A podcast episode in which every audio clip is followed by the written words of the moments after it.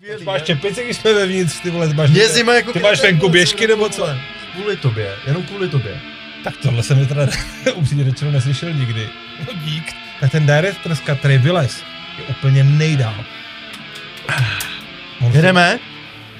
Tak jo. on si usral. Já jsem si... Ty to- je to tam, je super. Mezi třetí ty vole. bez, jsem si pod fetí. Tak mají trá, To je Gorgrad. Tady, tady, to je konec.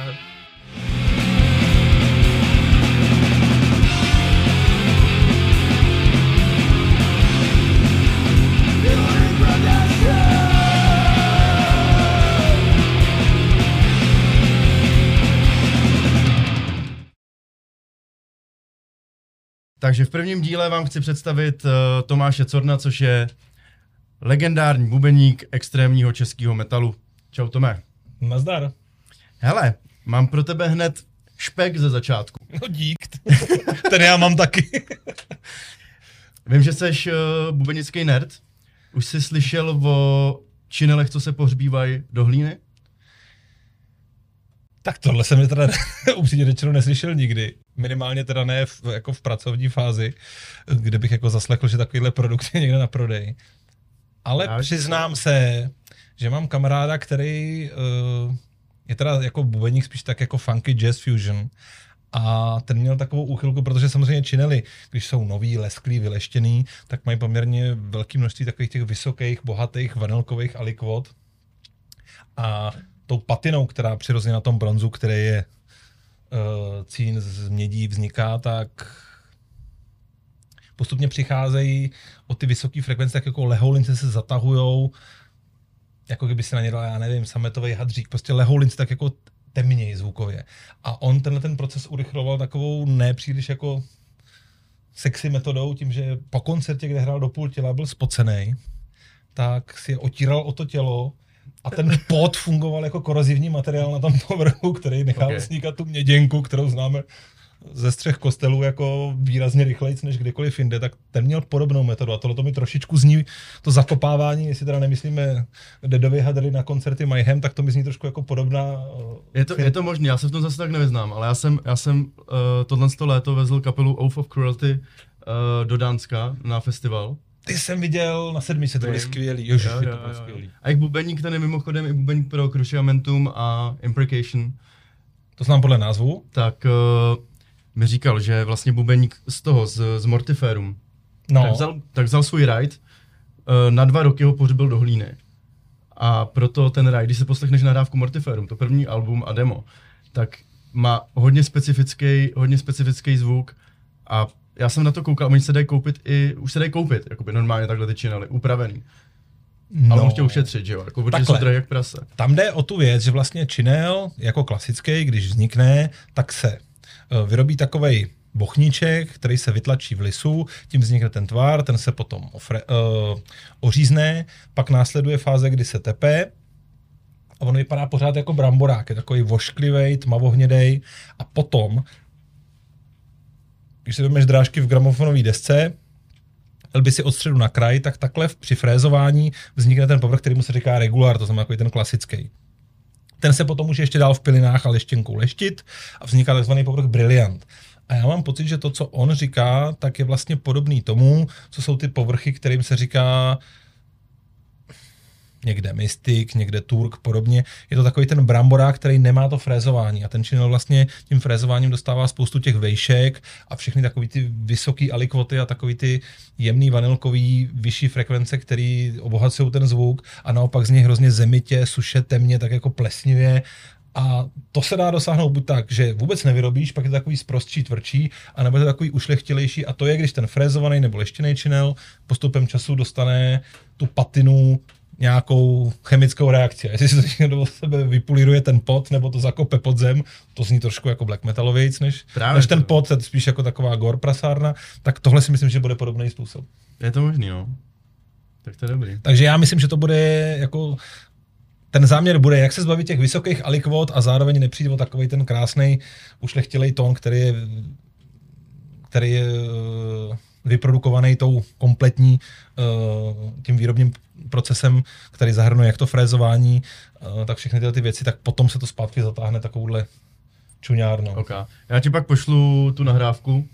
Uh, Já si nejsem jistý, že jsem takový netopír, abych tyhle jemný niance Ale- slyšel v takovém brajglu jako ale já si extrémní myslím, metal. že jo, protože i já jsem si vždycky říkal, co to je, co jakoby, co je to za ten zvuk, protože jsem si myslel, že to je nějaká kovadlina, ne, že to není ride, pak mi řekl, hele ten zvuk, tak to je ride, prostě co tam má. Já se domnívám, že tohle víc ovlivní ta původní síla toho channelu, ale jako zvědavost jako už teď kontiká, takže Dobře, Pošli. super, takže jsem tě navnadil, skvělý. Hele, uh, dneska se budeme bavit o Likate a Flame a než se o ní začneme bavit, takže, tak eh, ty jsi začínal vlastně u heavy metalu, Krleš, 94. No, to bylo tak, že já jsem vlastně v 92. prosinci na Vánoce dostal první bicí. A jako úplný začátečník jsem do toho začal prostě mydlit, jak mě napadlo. Žádný učitel, úplně z čisté vody. A můj brácha starší hrál v té době už v kapele Krleš, což byla místní heavy, speed, kapela, která částečně hrála i spoustu převzatých věcí, to Hrajou do znamená... dneška, ne? Hrajou do dneška, fungují do dneška, furt fungují, mají nějakou vlastní tvorbu a zároveň je tam spousta převzatých věcí. Tenkrát to bylo od status quo po Idrsel od Sepultury. A tím v té době nějak podcházel bubeník a kapelník Radek Sádovský, mimochodem syn mýho třídního na základce, tak to byl člověk, který si dal tu práci, že úplnýho neumětel, jako jsem byl já, začal tlačit do toho prostě, aby se naučil ty základní věci. Já samozřejmě jsem chtěl samý sypačky, nějaký hnusný heavy metal mě vůbec nezajímal. Tenkrát jsem byl prostě nadutý jak balón a myslel jsem si, že všechno bude nejlepší, neumím chodit, ale chci běhat, sypačky nic. Ne, ne, ne, budeš hrát ACDC, Judasy a blabla, Metalliku, všechno. A já je, otrava, no ale tak lepší než nic. No a vlastně on mě naučil ty základy, kterých jsem potom těžil, když jsem začal hrát rychleji, takže za to jsem mu dneška jako hrozně vděčný. Ale v té kaple jsem samozřejmě ve své mladické nerozvážnosti vydržel někdy do přelomu roku 95-96. Nehrali jste desku nějakou? Já jsem s ním udělal první studiovou zkušenost ve studiu Hostivář, což byl tuším únor 96. A na konci roku 96, v prosinci, už jsem nahrával svou první death metalovou desku z Garbage Disposal a i hned potom jsem tam končil a oni si zase našli někoho jiného, protože zjistili, že to se mnou jako nemá cenu, což byla pravda, ale jako proti mé vůli mě ta kapela vlastně připravila líp, než bych já sám ze svojí píly byl schopen se jako dokopat. Je pravda, že někdy kolem roku, tuším, já nevím, pár let zpátky, jsem si s nimi zahrál jednu písničku na festiáku v, v Pousterně, to byla taková jako příjemná příjemná sentimentální nota, když se tam jako vystřídali různí bývalí členové, tak to jako, tam jsem jako zatlačil slzu a osobně jsem poděkoval Radkovi za to, jak jsem tenkrát nedocenil, jak, jak, jak jako pozitivní vliv na mě ve finále měl. No tak první kapela, tak to bylo asi jako mega, mega důležitý, že jo, doteďka to asi... První koncert jsem hrál na trojských kolích Matfizu, někde v nějakém tom klubu v tom suterénu, to jsem z toho byl tak nervózní, že jsem ani nevěděl, kde mám paličky, to si pamatuju. To byl, mohl být nějaký rok 95, třeba nebo 94 možná, ještě konec roku, něco takového. Ale vlastně ty první zkušenosti jsem získával tam. Na druhou stranu dneska už asi nebudu mít šanci jet na koncert 12 trojkou. Tenkrát se mi to povedlo. To je dobrý. Já jsem hrál první koncert eh, na maturitáku nějakým přes jednu strunu a bylo to tak špatný, že mi vyply aparát, já jsem o tom nevěděl, jak jsem byl ožralej.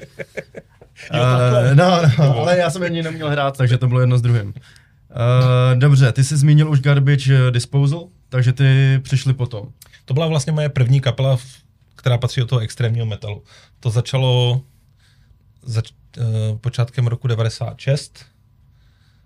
Tenkrát vlastně ten původní nápad byl, že uh, Franta založí úplně novou, Franta Šerák, který dělal Garbage Disposal, že založí úplně novou kapelu, která se měla jmenovat Degeneracy.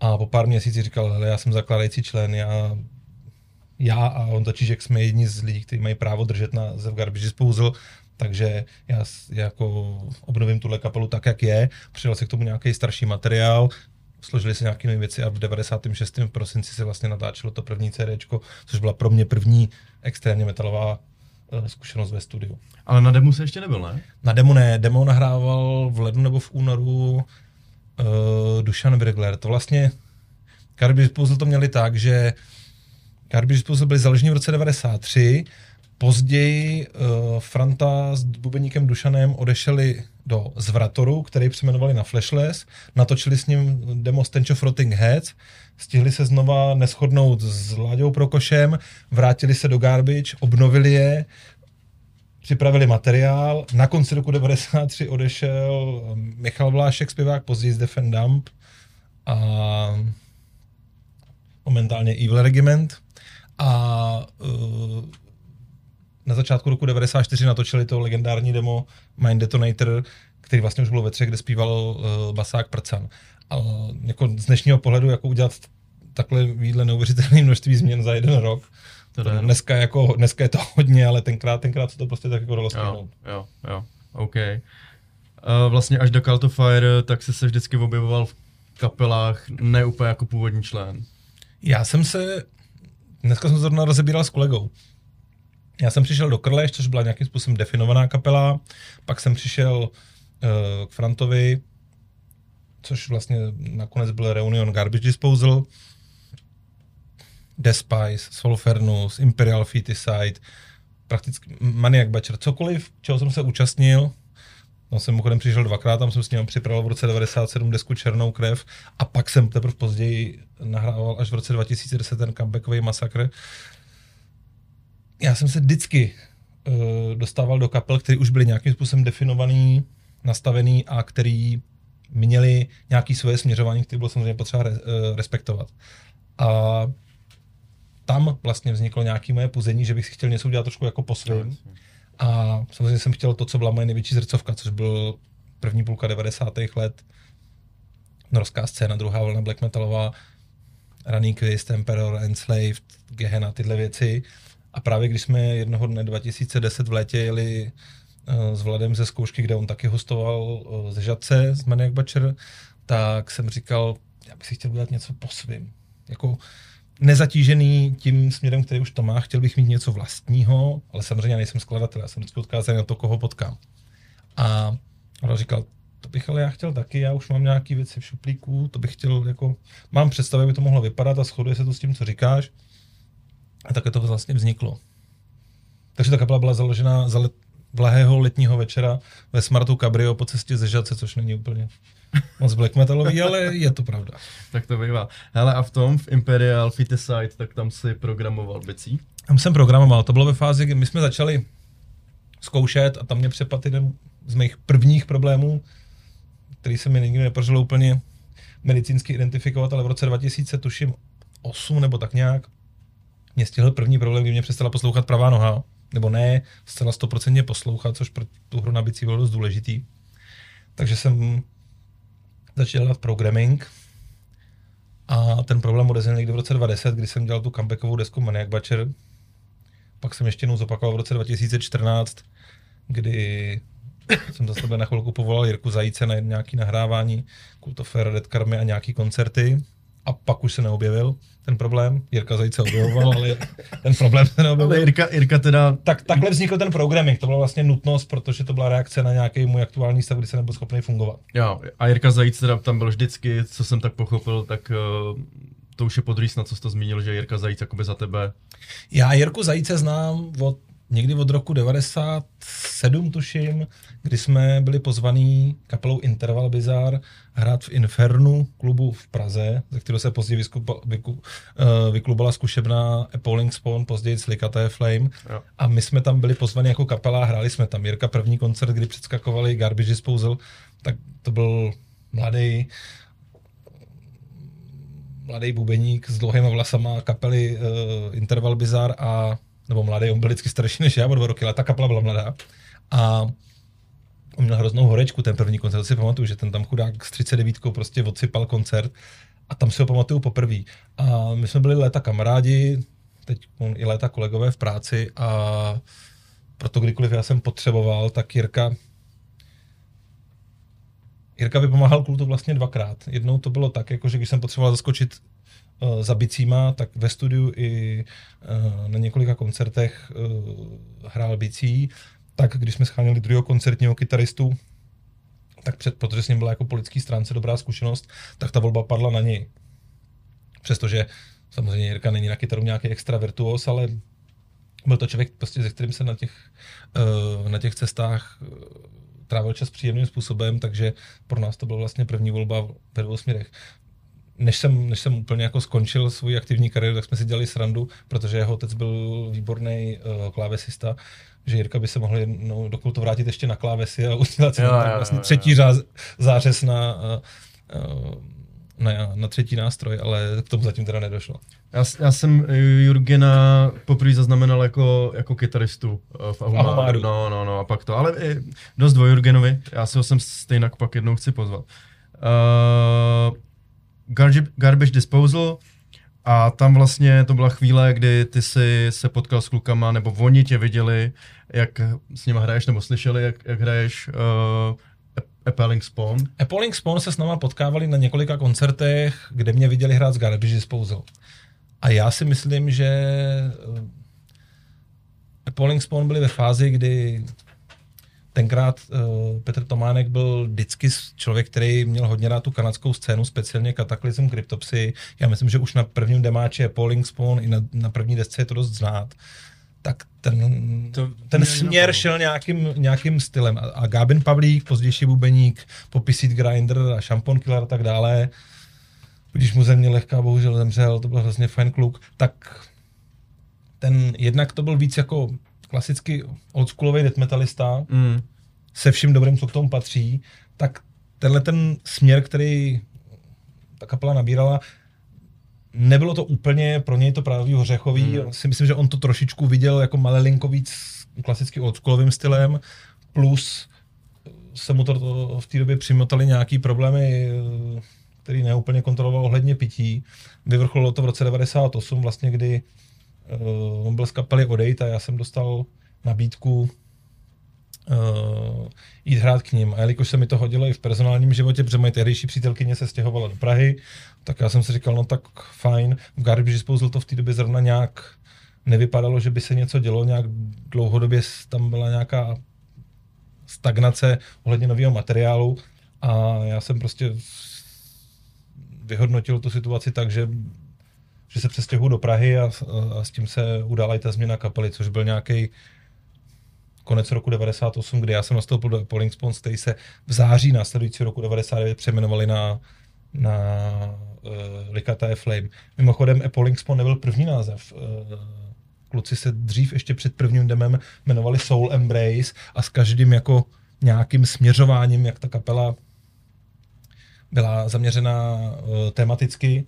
Appalling Spawn byl hodně ovlivně- ovlivněný takovou tou rytířskou uh, noblesní érou středověku, tak vždycky měnila název. To znamená, změna z Appalling Spawn na Likata F-Flame nebyla první změna názvu, ale minimálně druhá. To si nejsem jistý, jestli před Soul Embrace nebylo ještě něco, ještě Aha. něco staršího. OK. Čemu už není nahrávka teda. Mě tam zaujalo, že jsi zmínil ty kataklizm, uh, teď když ty tyraný kataklizm, úplně ty šílený, že jo, uh, tak mně vlastně to přijde úplně přirozený, nebo uh, Silvian jako zpěvák byl úplně z jiný planety. Ten člověk vypadal jak, hmm. jak, jak nějaký prorok, který přišel něco kázat. To vůbec nebyl klasický metalový zpěvák. Ten Hmm. člověk se nevázal nějakou, nějakýma klasickýma zvyklostma growlu. Prostě byl to ten člověk přišel a všichni na něj zírali, co se to děje, bylo to úplně jiný. Hmm. Ta kapela byla celkově taková šílená, takhle, která kanadská kapela byla normální. Tam asi málo kdy najdeme něco, to je jedno, jestli se Vojvod Cryptopsy nebo Laklemaj, co vyráběl, tam nebyla jediná normální kapela, takže... Tak Hele, my máme splitko z Grave Infestation, na to jsou úplně super lidi. No, vždycky fajn lidi a vždycky hrozně zvláštní a originální muzika. Ta, Hmm. hmm. ta Kanada jako vlastně nechrlí nic, nic uh, tuctovýho, bych. Hmm. No, že mi to přijde vlastně jakoby dobrý, dobrý vzor, nebo jako uh, dobrá inspirace pro Appalling Spawn, nebo pro Já myslím, že na prvním demáči, první desce Polling Spawn je tenhle ten, tenhle ten uh, směr naprosto, naprosto jako nespochybnitelný. OK. A když už jsme teda u té inspirace, tak by mě zajímalo, a nejen asi mě, uh, jakou roli v muzice Likaty hraje kapela Nile. Já si myslím, že je to zmiňovaný extrémně často, někdy i stylem jako eh, výraznějším, než to bylo. Můj názor je takový, že srovnání s Nile se nabízelo díky dvou věcem. První věc byla uh, častý používání pentatonických stupnic, Mhm. které ovšem nejsou úplně typický jenom pro tuhle muziku, to má daleko víc hudby, ale uh, ta takový ten orientální vibe, my jsme tomu ze strany říkali kobra v koši. Vlastně taková ta, jak se vynoří. Tak to bylo takový to kobra No v jasně, koši. jasně, Byl jasně, styl jasně. nálady, který souvisel s použitím těle z těch stupnic. Mhm. A to má samozřejmě daleko širší podklad než jenom Nile. A druhá věc, uh, výborná malířka Jana Šouflová a výborná hráčka na keltskou harfu. Mhm.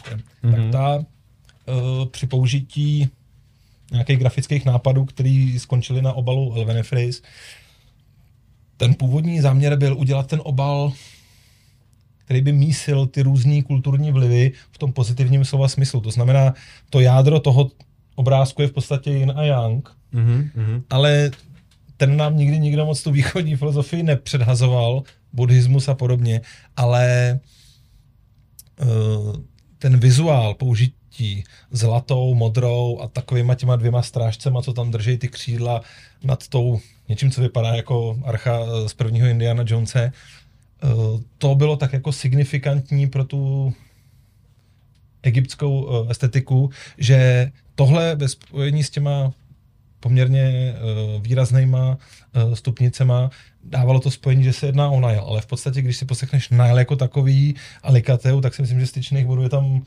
hudebně minimum, ale ta 100%. atmosféra z těch, uh, z těch použitých stupnic a ten zlatomodrej uh, vizuál s těma některýma vyloženě egyptskými motivama, které na tom obalu jsou, byť jsou tam i spousta jiných kultur, tak ten podle mě v této kombinaci, jo, jasně, to je ten Egypt. Ale textově prakticky tam o Egyptu nic není. Jo, jo, jo, jo. Texty pak proberem a uh, jasně, uh, co se týče muziky, tak uh, Likata je dost jinde než Nile, tam jde spíš o ty stupnice a vlastně ten Ne, je Egypt- opravdu zlej death metal. No jasně. Zatímco Likata byla hodně pozitivní, No, pozitivní textově, ale jako jasně, jsou tam, jsou tam... ale je tam i docela dost jako klasických durových stupnic, který paradoxně Určitě, jako no. se do toho zlýho bleku nehodějí. Jo, jo, jo. Já jo. to pojím, aby nezačala tady loupat a zeď za náma. Ne, právě to, Honit dobro, to je to, to, jak je ta muzika namíchaná, je, před je, je naprosto šílený. Uh, jo, já jsem, mě zajímá, když nemám rád slam a nemám rád brutal death metal, jak to, že miluju Likatea a Flame. Já si upřímně řečeno myslím, že uh, Likatea vlastně s tomu Brutal Deathu přišla tím, že když se objevily někde rychlý blasty, tak to byl prakticky výhradně Brutal Death. Tenhle ten styl bubnování se moc neobjevoval v jiných žánrech. To znamená, tady to sklouzlo do té škatulky. Já si myslím, že hudebně ho tam není. Jako samozřejmě jsou tam některé džin pasáže, ale jich málo, ale jsou tak, tam. Ale jsou tam, ale z, z mýho pohledu v tomhle byli pionýři Safo, nebo moji milovaní Embryonic Dead, ale to gro té muziky vlastně na těle těch poměrně výrazných ostnech, který z toho trčeli, vlastně nestálo. Takže já nevím, tenkrát byla taková doba, myslím, že to taky pocházelo od Cataclysm, že se tomuhle stylu říkalo Hyperblast. Mhm. To byly prostě ty rychlé sypačky a překvapivě pozitivně znějící durové melodie, Mhm. což v klasickém Brutaldetu tolik nebylo, ale je pravda, že díky tomu stylu, který prostě měl hodně rychlý bicí, to automaticky padalo, to je takový ten Brutal Death, protože klasický death metal byl tupa, tupa, ta, ta, ta, ta, a jakmile se hrály sypačky, tak se prostě říkalo automaticky, že to je Brutal Death, protože to bylo jako jakože tvrdší nebo rychlejší, ale prostě já si myslím, že to souviselo spíš s tou rytmikou, než s tou hudbou jako takovou. OK, OK. Ale uh, potřeboval bych vysvětlit, co znamená Likatea, protože jsem se to pokoušel najít a nikde to není možný najít. Jak Likatea, tak Elvenefris jsou slova, který si v rámci uh, skládání textů vymyslel Petr pro celkový ten koncept, který vlastně s přejmenováním kapely a s tou novou deskou byl. Já se přiznám, že v té době jsem byl takový, prostě mě bylo 21, byl jsem floutek, který strašně chtěl kopírovat Flomoniera z Cryptopsy a takový ty věci kolem textu a ty hloubky jsem bral trošku povrchnějíc, takže doufám, že to nevysvětlím úplně blbě, jestli jo, tak mě možná někdo v nějakých komentářích někde opraví. Já to měl, já to pochopil tenkrát z Petrova vysvětlování tak, že Likatea byl soubor nějakých hlubších duchovních vlastností, kterých se člověk musí zbavit, aby dostal nějaký nějakého vyššího duševního stavu, který viděl jsem tam paralely s hinduistickou mokšou, buddhistickou nirvánou, prostě to, z čeho je potřeba se vymanit, aby se člověk duchovně posunul na nějakou jinou úroveň. Alicata Eflame byl vlastně jako název očistný proces, jak se zbavit těchto těch věcí, které člověka drží jako, nebo stahují nějak dolů. To znamená, Alicata byl ten negativní element, nebo soubor nějakých negativních věcí, a ten F-flame jako v plamenech, čili jako očist, očistný proces od těchto těch věcí, který, uh, kterým by člověk měl projít. A Elvenefris, jestli si dobře pamatuju, si to zvořu, holce nedá nic dělat, byl podle mě eh, ten uh, stav, ke kterému, se to mělo, ke kterému to mělo dospět. To si taky vymyslel, to je taky to, to, byla, to bylo všecko, to byly vše, Petr si na to vymyslel vlastní, eh, vlastní terminologii a mm. ty stavy, ke kterým se dopracoval, tak ty pomenoval výrazama, který nechtěl, aby byly Petr totiž nechtěl, dost, dost často to do dneška, když se podíváš na různý fora, tak hinduisti, buddhisti, křesťani dost často mluví o likate, jako to je ono, jako ty nám rozumějí, to je to, co my myslíme. Ta kapela nikdy nebyla postavena na tom, aby se vázala na nějaký konkrétní náboženství. Neměla to být ani křesťanská, ani hinduistická. Bylo to postavené na nějakým duchovním vývoji, který šel nějakým pozitivním směrem, mm. ale uh, nebylo to uh, svázané s nějakým konkrétním náboženstvím. A tohle byl podle mě důvod, proč Petr uh, si na ty cíle, o kterých mluvil, používal slova, který si sám na, na to vytvořil aby vlastně nebyl spojovaný s nějakým a zatížený nějakým konkrétním náboženstvím nebo filozofickým směrem. Mm-hmm, Byť se tam nějaký paralely mezi těma zmíněnýma věcma nalíst určitě dají. Dobrá, a byla tam nějaká inspirace Tolkiena? Myslím si, že uh, nikdy jsem se na to Petra nezeptal, on psal všechny texty, ale uh, jelikož Falling Spawn byl výrazně ovlivněný takovou tou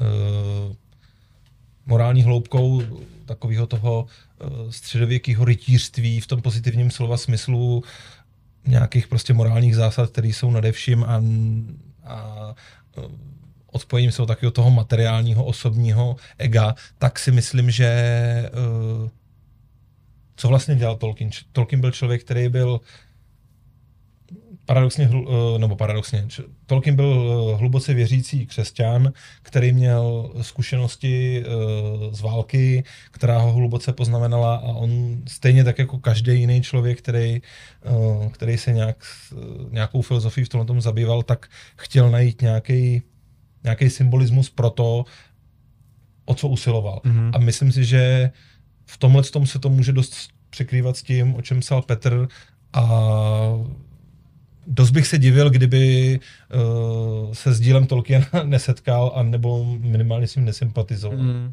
Byť si nemyslím, že by to bylo takovým směrem, jako já nevím, kapely jako třeba Summoning, který vyloženě eh, používali uh, kompletní ten fantasy svět uh, Tolkiena uh, k nějakému hudebnímu vyjádření, včetně názvů, včetně všeho možného. Samozřejmě black metalisti to vzali s krátkou Gorgoroth je plán v, Mor- Mordoru, takže je to zlý hů a a jsme evil, ale to, to, nebylo, to nebylo to, co třeba dělali kapely typu Summoning nebo, nebo nějaký kapely, který se věnovali té tvorbě Tolkiena, Tolkiena velice komplexně. Ale myslím si, že uh, určitá sympatizace a prakticky podobný způsob nahlížení uh, na, na nějaké vyjádření tam asi, asi, asi určitě byl. Tango Rodrim, znáš? Taky jako Podle názvu. Hele, helhemrovská věc. Já chci vlastně udělat jednou celý díl o metalu a, a inspirovaným, nebo ka- kapelama, který jsou inspirovaný prostě Tolkienem. Tak to bude hodně dlouhý díl teda. No, ty vole. Ale ty se očividně vyznáš, takže mi tam budeš povídat. No já, já miluju Pána prstenů a Hobita a na několika ty pokusy mi podařilo přelouskat ty Silmarillion. Dal to, jo? Dál, ale myslím si, že tak na čtvrtém čtení jsem odhalil tak 60% mm. a nejsem jako úplně nějaký totální nerd, ale přiznám se, že jako, no, naposledy jsme celýho Hobita v Director's Cutu a celýho Pána prstenů se ženou sledovali v posledním týdnu, takže dávám to třeba, já nevím, tenhle ten komplet dávám desetkrát za rok určitě. Ty pič, no takže tak to... jako, je to jako s dobrou deskou. To není jako, já to už jsem slyšel, já, já, já, to už mi stačí. Ne, když se mi to líbí, tak to se hrnu furt. Super, to super, skvělý.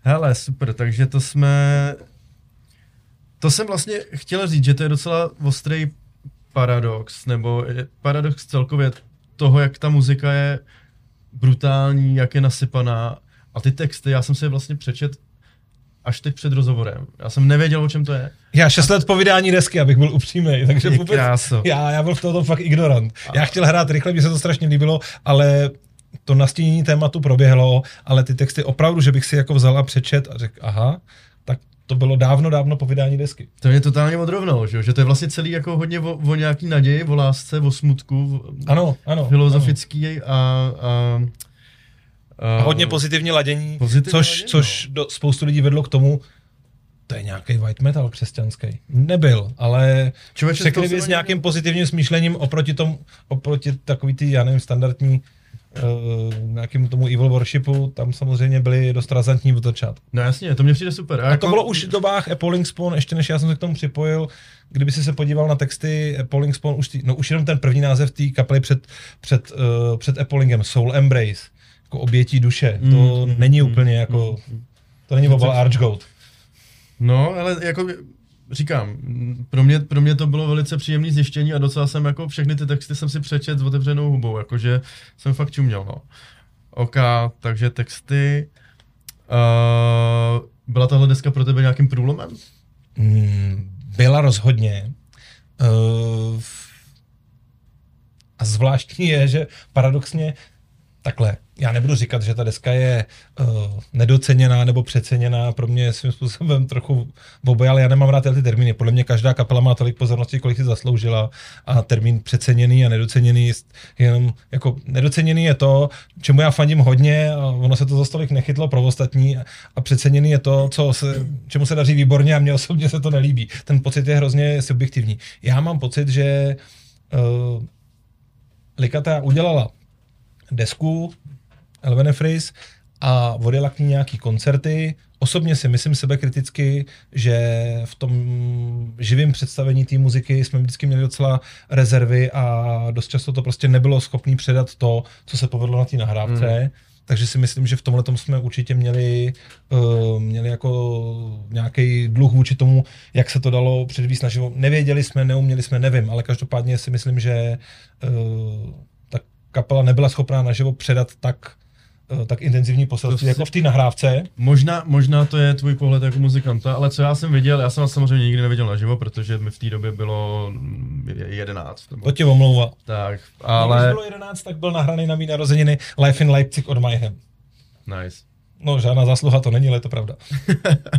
ale viděl jsem teda nějaký, nějaký živák na YouTube a To bylo pra, pravděpodobně z Fuck the Commerce 2.1. to, to je Ano. přesně o tam táč. A vlastně i, i z, jenom z notebookových bedniček, nahraný prostě jedním člověkem, neprofesionální kapelou, tak já jsem teda jakoby nějaký vibe z toho dostal. Ale už si znal tu nahrávku třeba. znal jsem, no. Už protože jsi znal Likateu z desky, tak se na to podíval. Když přišel úplně cizí člověk na koncert, tak si z toho upřímně většinou na zadek neset. Fanoušci si to znali, byli rádi, že to vůbec vidějí. Ale jako dobrý živý přednes pro mě znamená, že to nikdo nezná. Ty bláho. A vrátí se domů rozsypaný na kostičky v pitlíku, že tě musí zamíst na smetáček lopatkou. Na lopatku smetáčkem. To je jedno. Prostě takhle rozbitý, že ani nevíš, co říkáš. Takže to, to si myslím, že se nám úplně bohužel nepovedlo tenkrát.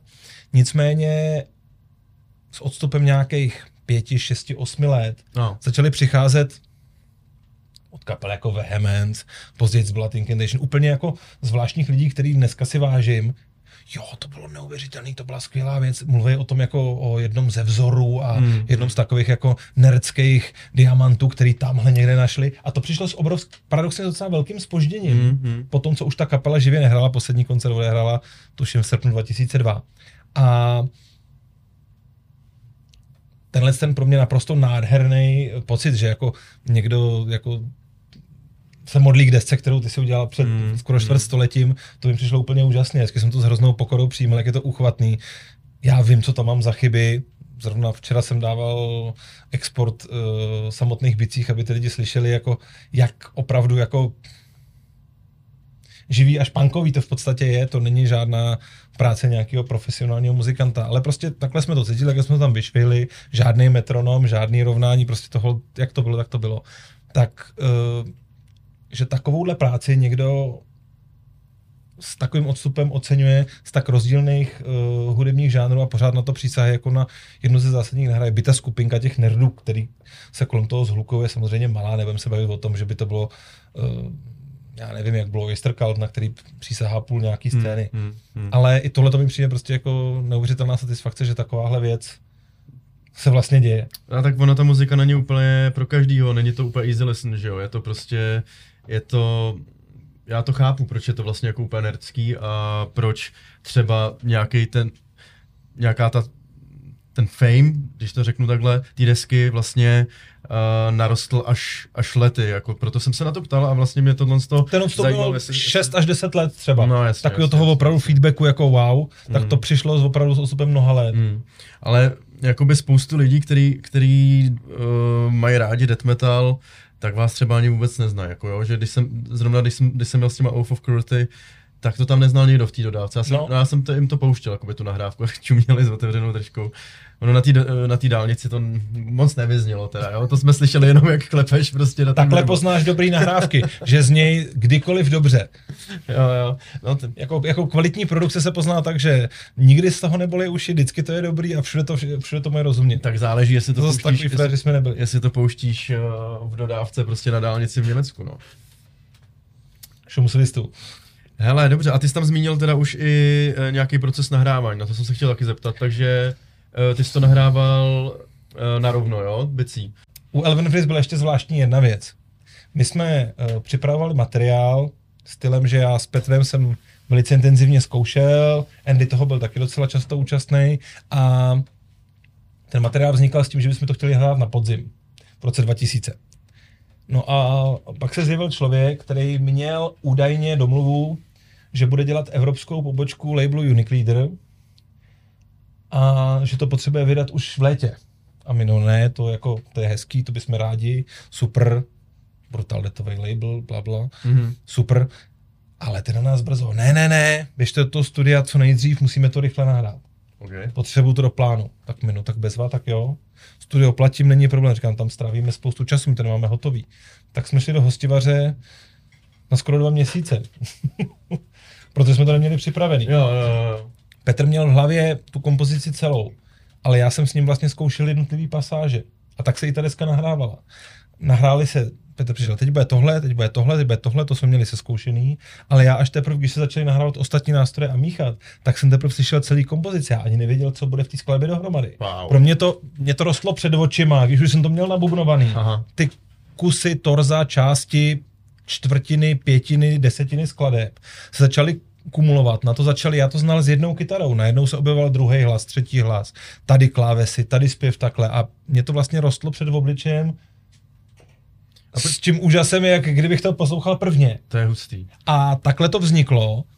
No a když už to bylo celý nahraný, a my jsme to předali tomu teoretickému vydavateli, on říkal, hele, kluci, ono to úplně neklaplo s tím zastoupením tady já na to nemám peníze a to vydat nemůžu. A my, e, bezva.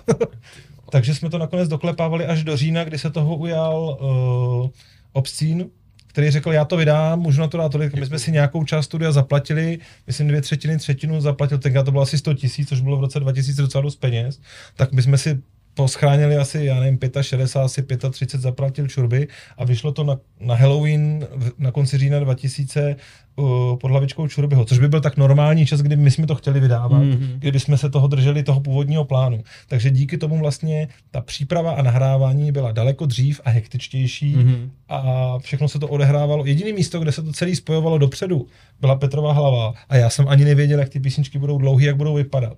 Takže já jsem vlastně nahrával torza, kusy a části, riffy, věcí a teprve ve studiu jsem koukal, jak se to vlastně spojuje a srůstá aniž bych měl vlastně jedinou písničku, možná jednu jsme měli naskoušenou celou. To byla to, co jsme nahrávali na kompilačku Obscínu 99, to byl Share of Consolation, záře utěchy, tu jsme jedinou měli vlastně hotovou předem. Všechno ostatní bylo po kusech a já koukal s otevřenou hubou na gauči v hostivaři, co se to tam vlastně líhne a čeho jsem to účasten.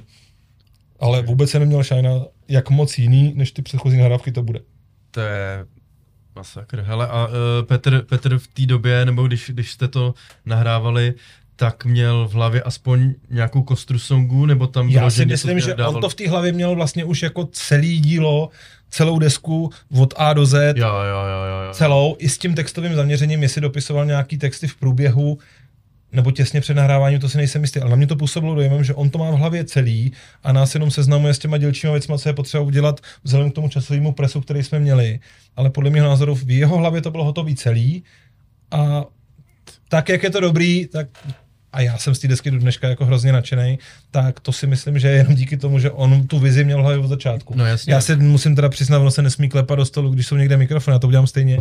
Já měl hroznou kliku na to, že jsem dost často, ať to byl Cult of Fire, to byl Ed Karma, to byl uh, Appalling Spawn zejména, já měl vždycky kliku na to, že jsem chytil, já jsem člověk, který nesloží ani notu, že jsem se vždycky chytil muzikantů, kteří měli tu vizi v hlavě krásně srovnat a věděli, co chtějí dělat.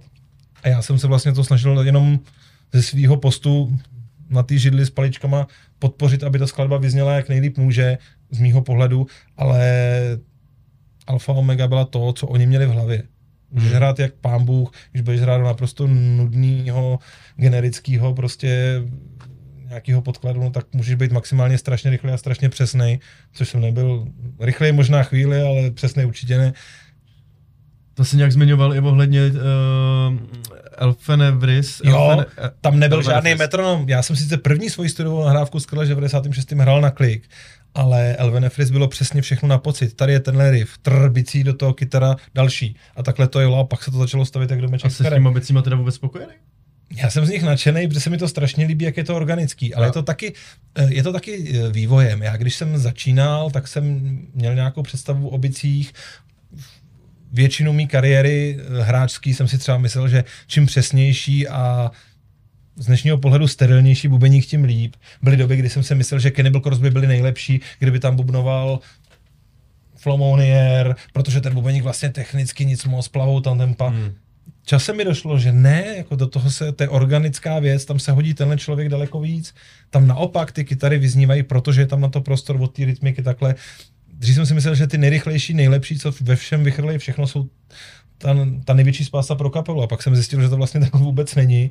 A dneska naopak to mám až jako zase do druhého extrému. Dneska se mi líbí čím větší plíseň, čím větší jako divnost, prostě čím víc plísňový sír. Co je plísňový sír? Ten plíseň je vlastně nějaký kas, který tomu dává ten švůňk. Ale ten normální, ta cihla toho Aidamu je vlastně nuda. A teď, když tam začnou prostě růst tyhle ty věci, které jsou vlastně vada, ale žádoucí, to samé kytarový zkreslení, to je taky vlastně žádou, žádoucí, ale zvuková vada, nebo kas. Krásně to tenkrát říkal Zdeněk Šiký, jsme tam točili, a už nevím, jestli to byla první detkarma, dělali jsme tam fakt jako docela prasárny, točili jsme to do pásu z něj, překouřený zpátky. A říkali, jak to, to, co to, jako to je moc a tohle. A říkal, on říkal, hele, to je jako plísňový sír, musíš tu, ten kas jako je tam žádoucí na tom, ta špína. A on hm, hm, seděl, točili jsme a on za tři hodiny říkal, hele kluci, já se bojím, jestli nám pod tou plísní zůstal ještě nějaký sír. Jo, jak, je to samozřejmě o té míře, ale dneska mám rád právě tyhle ty věci, které který, který to dělají organický. Dneska je ta doba, kdy vlastně v editaci, v postprodukci můžeš namalovat myší jako sebelepší věci. Dneska ty bubeníci z nahrávek zní všichni jak největší stroje. Ale vlastně je to takový odzývaný lidi nad tím, kdo často mávají rukou a paradoxně se hodně vracejí k těm starým věcem nebo k něčemu, co bylo takový. Nemá to duši prostě, je Nemá to to starý, duši, no. nemá to duši. Vlastně dneska si eh, z nejpřesnějších srovnaných, skvantizovaných 300 BPM Hmm. Jo, vlastně ta doba, kdy tohle to bylo v Laufu strašně rychle zmizela a lidi oceňují ty, ty věci, kdy si ty kapely poznali. Tenkrát, já nevím, v 90. letech si poznal na první, na první vteřinu, já nevím, tuhle kapelu od téhle zněli různě, každý byl jiný, každý měl nějaký jiný neduhy a, a, a plusy. Tohle je to podle mě to, co by člověk tomu měl šlechtit. A z toho teď se vracím zpátky k tvý otázce. Z tohohle důvodu já mám hrozně rád Elven Fris, protože přes všechny ty chyby a nedohraný, tam třeba ve v některých těch nášlách je prostě poznat, že tam už prostě ta energie nebyla, jedna rána tam chybí, ale když to posloucháš, tak máš pocit, že bys u toho překous prostě roxorovou tyč, prostě jako cítíš, cítíš to vypětí, cítíš tu bolest, cítíš tu dřinu. už to byl nějaký sterilní stroj, jak to prostě je sice všechno v pořádku, ale No, jasně. nějak to tak jako No, prostě nemá to tu duši, přesně, no. přesně, A tohle přesně, si myslím, přesně. že se tady na téhle desce povedlo, nechci se chválit, ale myslím, že povedlo a proto ji mám jako hrozně rád a není to o tom, jestli jsem to udělal nejlíp, ale ten výsledek prostě zafungoval. Totálně. Totálně a um, maximálně s tebou souhlasím ohledně, ohledně těchto těch věcí. Snažím se k tomu i ve své kapele tak přistupovat k dalšímu nahrávání. Šlechtěme ty plísně. No, no, no, no, no, no, protože ne, ne, nebudu, Black nebudu, Metal je toho typickým důkazem. To nejlepší, nejsterilnější nikdy netrumflo to, co mělo největší duši. Mhm, přesně tak. Super. Hele, a co mě zajímá, je, že deska je teda hodně progresivní, to je jasný. A poslouchal Petr nějaký progresivní rok, protože třeba, vydrž mě ještě chvilku, Ty uděláš narážku na něco, co já neznám. A budu Ne, ne, ne, ne. Kolo. Ty. uh, ve Flowering Entities, No. uh, tam slyším jasnou inspiraci Rush. Já si myslím, že Petr Raš asi určitě znal, ale uh, já si myslím, nebo aspoň z toho, co já si pamatuju, co on ve své době zmiňoval, tak on měl jako kapely, kterých zmínil, to by člověk spočítal na prstech jedné ruky a nepamatuju si tam nic z progresivu. Vím, že pozdější době měl rád hodně, já nevím, Devina Tausenda, tenkrát to byly Cataclysm, Cryptopsy, spolu jsme měli všichni rádi, v Audě jsme rádi poslouchali první desky Fear Factory, Nebyly to až tak úplně věci, které bych v tom asi nacházel. Já si spíš myslím, že on měl docela veliký přesah do takových, já nevím, popovějších, atmosféričtějších, ambientnějších věcí, Mm-hmm. ale takovou tu jako nerdskou část toho progresu, to si myslím, že jako vyloženě neposlouchal nikdy. Jestli měl rád nějaký věci odráž, Takže nebyl, vařil, vařil bych z vody, nevím o tom. nebyl, nebyl ale rocker, nemůžu to popřít, rocker. ale, ale uh, rozhodně nebyl jako nějaký uh, nerd, který by studoval jako nějaký jak točili Floydi, kolik kdy měli kytar. Pro něj to byl vždycky jako nástroj k vyjádření se. On tu techniku zatím nestudoval. Já jsem se staral o to, co se počí do studia Jo, za jo, aparát, jo. kde jsem věděl, že mesa bude jako čitelnější v těch zvucích, než když to bude něco jiného, hmm. tak jsem třeba sehnal na nahrávání eh, Triaxis a 50-50 koncák, protože jsem věděl, že z těch nahrávek, co znám, tak ta mesa byla taková, jako když se spohnul na hmatníku, tak to slyšel. Nebyla to taková ta, takový to bahno. A díky tomu tam některé věci možná vylezly jako líp slyšitelný, než by, než by se třeba stalo s jiným aparátem, ale co se týče nástrojovky a nástrojů jako takových, tak uh, Petr se o to, to nikdy moc nestaral. Pro ně to bylo takový, chci něco dobrýho, ale ta jeho vize ta byla v hlavě a v tom cítění Mhm. a nestaral se moc o tyhle ty jako technické Mhm, věci stylem, že by jako porovnával v 20 testech pět aparátů a myslím si, že ani v té hodně technické muzice, kterou, takhle, Rush byli z mýho pohledu, King Crimson a Rush jsou takový, nikdy jsem nebyl velký fanda, že bych sbíral celý desky, ale tyhle ty dvě kapely pro mě vždycky byly v tom, že přesto jak technický a neuvěřitelně náročný instrumentálně byly, ty měli furt jako duši. No to tak. To jo, to nebyly, uh, dneska se technicky říká let čemu, co jsou Rush uměli dělat písničky. Spousta technických kapel, nebo dneska nazývaných progresivníma, dělá to, čemu se na konzervatoři říkalo etída. Etída není skladba, která má být pěkná. Etída je skladba, která má rozvíjet techniku hráče. Je to vlastně cvičení. Byť to má formu skladby. Ale dneska mám pocit, že spousta progresivních kapel dělá spíš etídy než skladby. A Rush a King Crimson a spousta dalších kapel ty dokázali chytit za srdce i přes tu komplikovanost. Stoprocentně, stoprocentně. No mě, mě tam... A sam, samotně mě zajímalo, jestli je Petr poslouchal nebo ne. Hele, No, ono to může být náhoda, jo. Tam jde o to, že se tam dobře uh, spojil, spojil vlastně nějaká kytarová, uh, kytarová hra s klávesama. Byly to dva riffy za sebou. Já jsem si říkal, ty vole, dobře, tak jeden riff může být náhoda, ale ten Moment, druhý už ty tady máš možná dobrý postřeh. My jsme neměli klávesáka. Petr měl v hlavě nějakou představu, co by tam mělo být, kde by chtěl nějakou atmosféru podpořit. Ale vlastně v momentě, kdy jsme v roce 2000 nahrávali v hostivaři, tak hostivař fungovala tak, že zvukař, který dělal náběry a spoustu věcí u toho, byl Pavel Marcel, Kaviár, Kavalír, Pumpa, spousta dalších výborný uh, kytarista na jižanský rok pro americký muzikanty, fakt jako světoběžník, neuvěřitelně šikovný člověk s širokým obzorem. Ten dělal zvukaře, který s náma tu desku točil a zároveň, no já umím na klávesi, tak řekněte, co chcete a on vlastně fungoval to, co dneska dělá Zdeněk dost často pro Cult of Fire, že nahrává klávesy během nahrávání do té muziky tam, kde co Vlad potřebuje. Počkej, a já myslel, že na klávesi tam hrál brácha Petra Jirka? To je jiná věc. Všechny normální věci, všecko, co tam slyšíš, je Pavel Marcel. zvukař. Zdeněk Šikic dělal mixáž a mastering. A Okay. uh, Petr Tománek má bráchu Jiřího, Mhm. který dneska s ním dělá celou muziku, dělá všechny aranže, dělali na Mokšu a Nirvanu pro Cult of Fire, kde jsme ho pozvali, jestli by to neudělal. Ale to není klasický klávesák, že by seděl u kláves a opravdu hrál Fender piano. To je člověk, který sedí u kompu a vlastně dělá programming celý tý, uh, celý tý struktury těch MIDI not a vybírá ty zvuky a vybírá to té skladby, ale není to klasický hráč na klavesový nástroj typu Johna Lorda. A ten na Elven Efris dělal jenom tu poslední instrumentální věc Walking uh. Garden of Man, Jo, jo, jo, tu jo, jedenáctku. jo, jo, To bylo jeho dílo.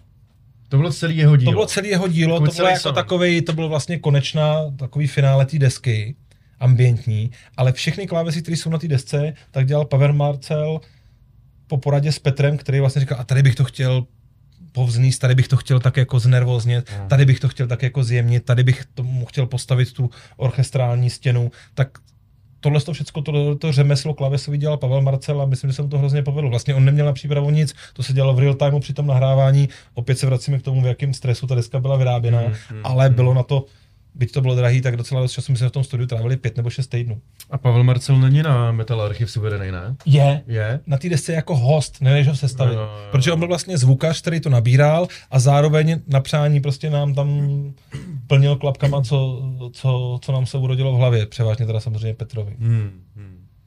Dobře, takže, takže Petr měl v hlavě hlavně tu kytarovou... kytarovou Já myslím, že Petr měl celý ten výraz, jak ta skladba má vznít. To je to, je to co má podle mě společný každý dobrý skladatel. Hrozně jsem za to vděčný, že jsem to našel u Vlada, Petr to měl taky.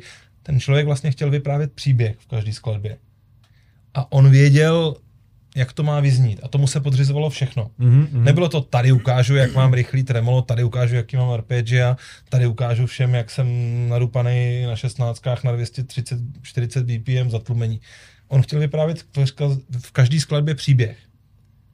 A tohle měl v hlavě nějak připravený. A cokoliv tomu posloužilo, ať to byly klávesy nějakého externisty, nebo, nebo vlastní nástroje, nebo moje bubnování, tak to všechno se snažil podřizovat Hmm. tomuhle z tomu, uh, tomuhle z tomu účelu. A to mi přijde jako vlastně ta, ta meta, jak by to vlastně každý muzikant měl ideálně dělat. To je skvělý. Mám v hlavě atmosféru a to chci vyprávět. Jo. Hele, a uh, byly texty třeba, psal si dřív texty nebo psal, nebo psal texty až k muzice? A měl už jasný koncept, jakoby předtím, než třeba začal dělat na těch textech nebo muzice? Uh, rozhodně to nebylo tak, že by si naházel riffy a řekl, tohle mě napadne, tohle zní jako příběh o tomhle. Podle mě měl ten koncept od začátku v hlavě celý. Chci vyprávět takový a takový příběh, ve kterým jde o přerod člověka z nějaký takový a takový mentální formy a chce dosáhnout toho a toho a to vypráví v tolika příbězích, tolika songzích.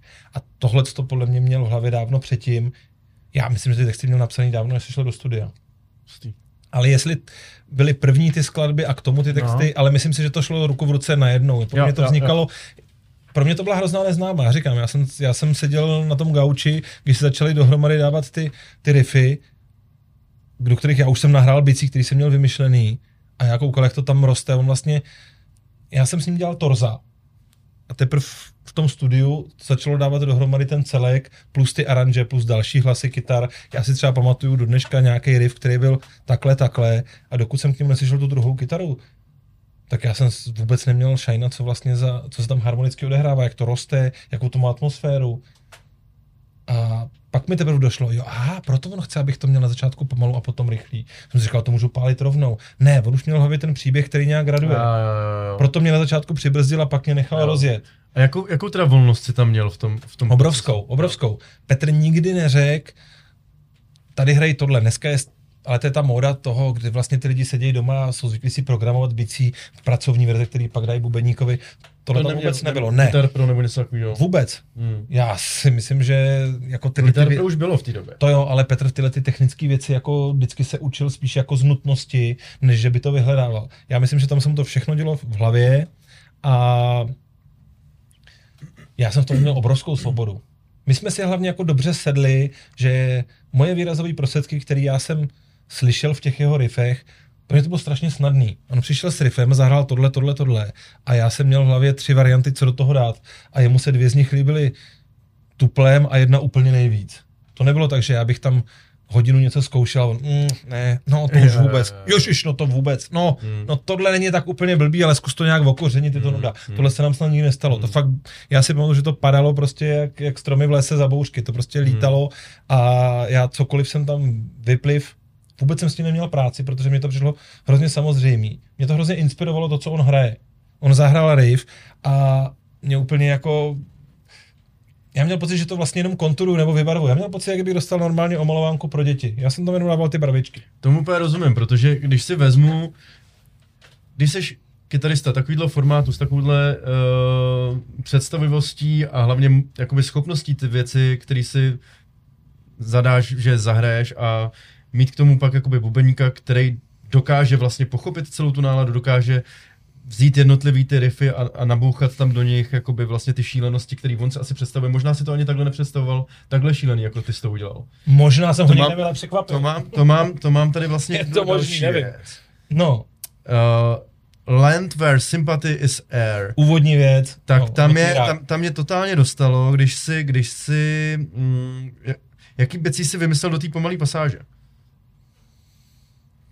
Tam je, tam je totiž, tam je taková pasáž, kde já kdybych to zahrál prostě nějakému, řeknu třeba našemu bubeníkovi, tak na sebe budeme koukat a on řekne, ty vole, já nevím, co to mám zahrát. A já mu řeknu, pičo, já nevím taky, vole. A tím by to No skončilo. jo, ale on to vymyslel a my jsme byli nějak v té době na sebe nějak dobře naladěni. Já myslím, že to byla ta šťastná konstelace, že my jsme si v tomhle tom jako nějak hrozně rozuměli. A mě to, já jsem neměl jediný riff, kde bych přemýšl, jako kdybych vůbec vymýšlel něco. To fakt bylo, že on měl riff a já jsem vybíral ze tří variant, které mi naskočily takhle. A nepamatuju si, že by mi na něco řekl, tohle je blbý. Hmm. Někdo třeba řekl, hele jo, ale tohle je už jako na krev, já to tam budu opakovat celkem šestkrát, pak se přidá zpěv, první je čistý a pak, se to, pak to půjde do growlu, tam chci, aby to rostlo. Nech si tam ten prostor, začni zvolna a pak budeme přidávat. Mm-hmm. To byly vlastně největší v úzovkách jako nějaký rady, co mi tam dával, nebo vysvětlování, abych se jako chytil. Nikdy to nebylo o tom, že bychom si vlastně nerozuměli, nebo nás mě to neinspirovalo. Já jsem Dokázal pokaž, prostě dobře pokaždý mi rovnou jako. skákalo na hlavě, co, eh, na hlavě, skákalo mi okamžitě v hlavě, co bych tam chtěl hrát a teprve v té šíři příběhu, kterou on mi nějak nastínil, já jsem dostával nějaký instrukce o tom, jak to třeba eskalovat. Jo, jo, jo.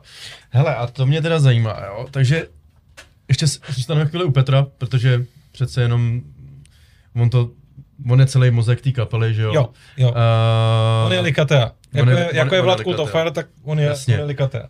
Předtím, předtím teda byli Appelling Spawn. To bylo úplně stejné. On měl předtím ještě něco teda, nebo ne? I Appalling Spawn se dřív jmenoval Soul Embrace, ale pokaždý to Soul byla Embrace. Petrova... Ka- Co já vím, tak od jak živa to bylo, že Petr měl hlavě ten koncert, Petr skládal hlavní muziku, nevím, jestli v úplných začátcích třeba nosili riffy ještě někdo další, ale co já si pamatuju a co já znám z vyprávění i v té předchozí části Appalling u dema a desky, tak to prakticky bylo jestli ne z 90, jestli ne ze 100, tak z 95% vlastně jeho dítě. Jo, takže on měl celou dobu jednu kapelu, která měnila akorát svůj název. A ten souvisel s tím, čemu se to zrovna tematicky, to, Ok. ta daná věc, na kterou se chystal, ať to bylo demo, první deska, nebo potom uh, Likata Venefris, což byla vlastně druhá deska kapely, ale první deska pod názvem Likata Flame, ale první deska vyšla pod názvem jasně. Freedom Fury, tak vždycky ten koncept byl nějaký a s tím se držel i ten název kapely a jemu to potom už vlastně nesedělo k tomu novému směřování Mhm. a chtěl to vlastně přes, což vlastně tenkrát jako ty vydavatelství z toho byly takový, ty, ty, ty lidi už to znají, No, jasně, to jasně. to, je- to, to, je prostě tohle. No. No, to tomu já rozumím, jako no. Dobře, eh, takže on předtím Appelling Spawn měl, to bylo přejmenovaný ještě na Soul zapomněl, Embrace. Soul Embrace a pak teda z Likaté a Flame se stala Likaté. No, takhle. Uh, tam to bylo tak, že v roce v roce 2000 vyšla ta deska, 2000-2001 se koncertovalo, 2002 v létě jsme byli obsinem pozvaný na turné, kde jsme my a Flashless dělali před kapely Rotten Sound finským na evropském turné, byla vlastně první turné, nebo první evropský turné. Zajímavý, zajímavý, zajímavá kombinace. Ještě předtím jsme měli nějaký malý turné uh, s Ingrowing, Izakárum a Cokenball Torture, to si myslím, že klikatej taky nebylo jako úplně nejtypičnější kapela, ale ono taky co klikatej dá, že jo. Ale tam Torture, ty to vole. bylo po Čechách a Slovensku, to bylo pár koncertů, tak tohle to bylo taky jako jedno z malých turné, ale první opravdu turné, kde se jelo ven, tak bylo tohle v roce 2002 a předtím, těsně předtím odešel basák, takže jsme hráli bez basy. Uh, po rázných peripetích s druhou kytarou u nás zakotvil Michal Filipis Flashless, který jel na tom turné.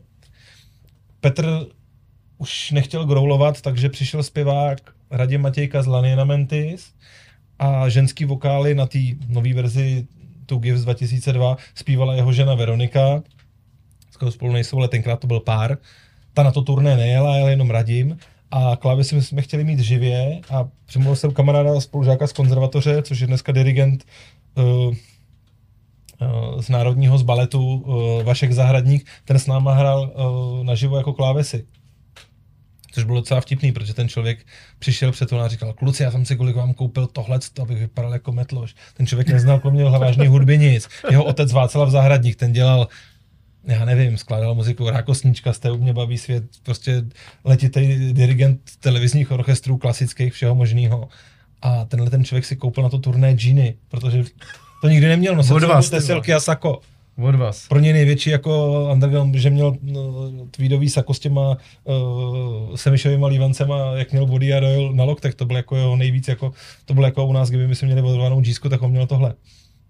Potom dělal dokonce snad nějaký aranžma, nějaký DVDčko Arakajnu, ale uh, vlastně tohle byla jeho první zkušenost s rokovou muzikou, byla Likata. OK. Potom v roce 2002 vlastně oni spolu s Petrem zkoušeli uh, dělat novou desku, ale on to dělal takový jako až skoro muzikálový, nebo jak filmovou hudbu. Petr v tom se úplně jako podle mě nenašel a pak začala víc krystalizovat jeho spolupráce s jeho bráchou, který jako klávisista neuvěřitelně vyrost. Hlavně Aha. jako aranžer. Když si vemu vlastně, uh, co dělal tenkrát pro Likateu, tu poslední věc, což je takovej hluboký, ale poměrně jako technicky jednoduchý ambient. A co nám potom dělal třeba v roce 2019 na Moksha Nirvana s kultem jako aranžer. Ten člověk vyrost prostě o 10 levelů. Mm. A to, co dneska oni mají připravený. Mimochodem od roku 2002 Petr nesedí, Petr připravuje, Petr skládá, má materiálu hafo a jediné, na čem to stojí nebo stálo, jsem byl já, který pořád na to neměl čas, pořád na to neměl energii nebo pořád neuměl to, kam se to posunulo Mhm. Až jsem se rozhodl, že přestanu být Java na prameni, vyhlásil jsem důchod a přemluvil jsem Petra, aby vzal v úvahu, že to udělá s jiným bubeníkem. Což je pro nás jako složitá věc, ale uh, bylo to nutné, protože ten nový materiál, který má Petr naskládaný i... Slyšel jsi něco? Te, mám, toho, mám toho přes hodinu. Fakt jo. Klávesy, kompletní aranže, všechny kytary, je to úžasný. Je tam poznat Likatea, je to zase hodně jiný, samozřejmě v x let. Rytmicky je to v jiných tempech, ve kterých já jsem už nikdy nebyl tak silný, jako tady to byly, já nevím, ty blasty byly 150, 160, 300, tyhle ty obrácený kryptopsy věci. Tohle je 220, 240, víc 16, klasičtější sypačky. Řekl bych, že to je trošku temnější, než to, by, než, než to, než to bylo u Likatej Mhm. zvykem, byť ten pozitivní akcent tam z toho nemizí. Ale... Myslím, že to bývá naopak, co je docela No, zvláštní. je to, je, to, je to zvláštní, je to úžasný, Mm. ale ruku na srdce, já jsem ta žába na prameni, která to 10 let brzdí. Kdybych já na to měl čas a já to uměl, tak ta deska může být 10 let A myslíš si, že bys to nezabubnoval? To, to Myslím si, že ne. Myslíš Ne. si, že už bys to nedal? Ne, ne. Já si myslím, že za v těle, tem, v těle tempech nejsem tak zajímavý a tak barvitý, jak by se k tomu hodilo. Hmm. A uvidíme. Kluci mají teď v jednání nějaký konkrétní osoby, které by to teoreticky mohli nahrávat, ale to nechám na nich, až jak se rozhodnou a kdo jim tam bude vyhovovat víc. Ale já už ne. Počím se na to hlášku Pavla Marcela, kterou měl v podcastu u, u Dana Frimla, když se ho ptali na živý vystupování kaviár, kavalír, a říkal, mělo to svůj čas a místo a bylo to prima. tak takhle já to vidím. OK. Jo, já... Nebude já, tě to mrzet? Takhle.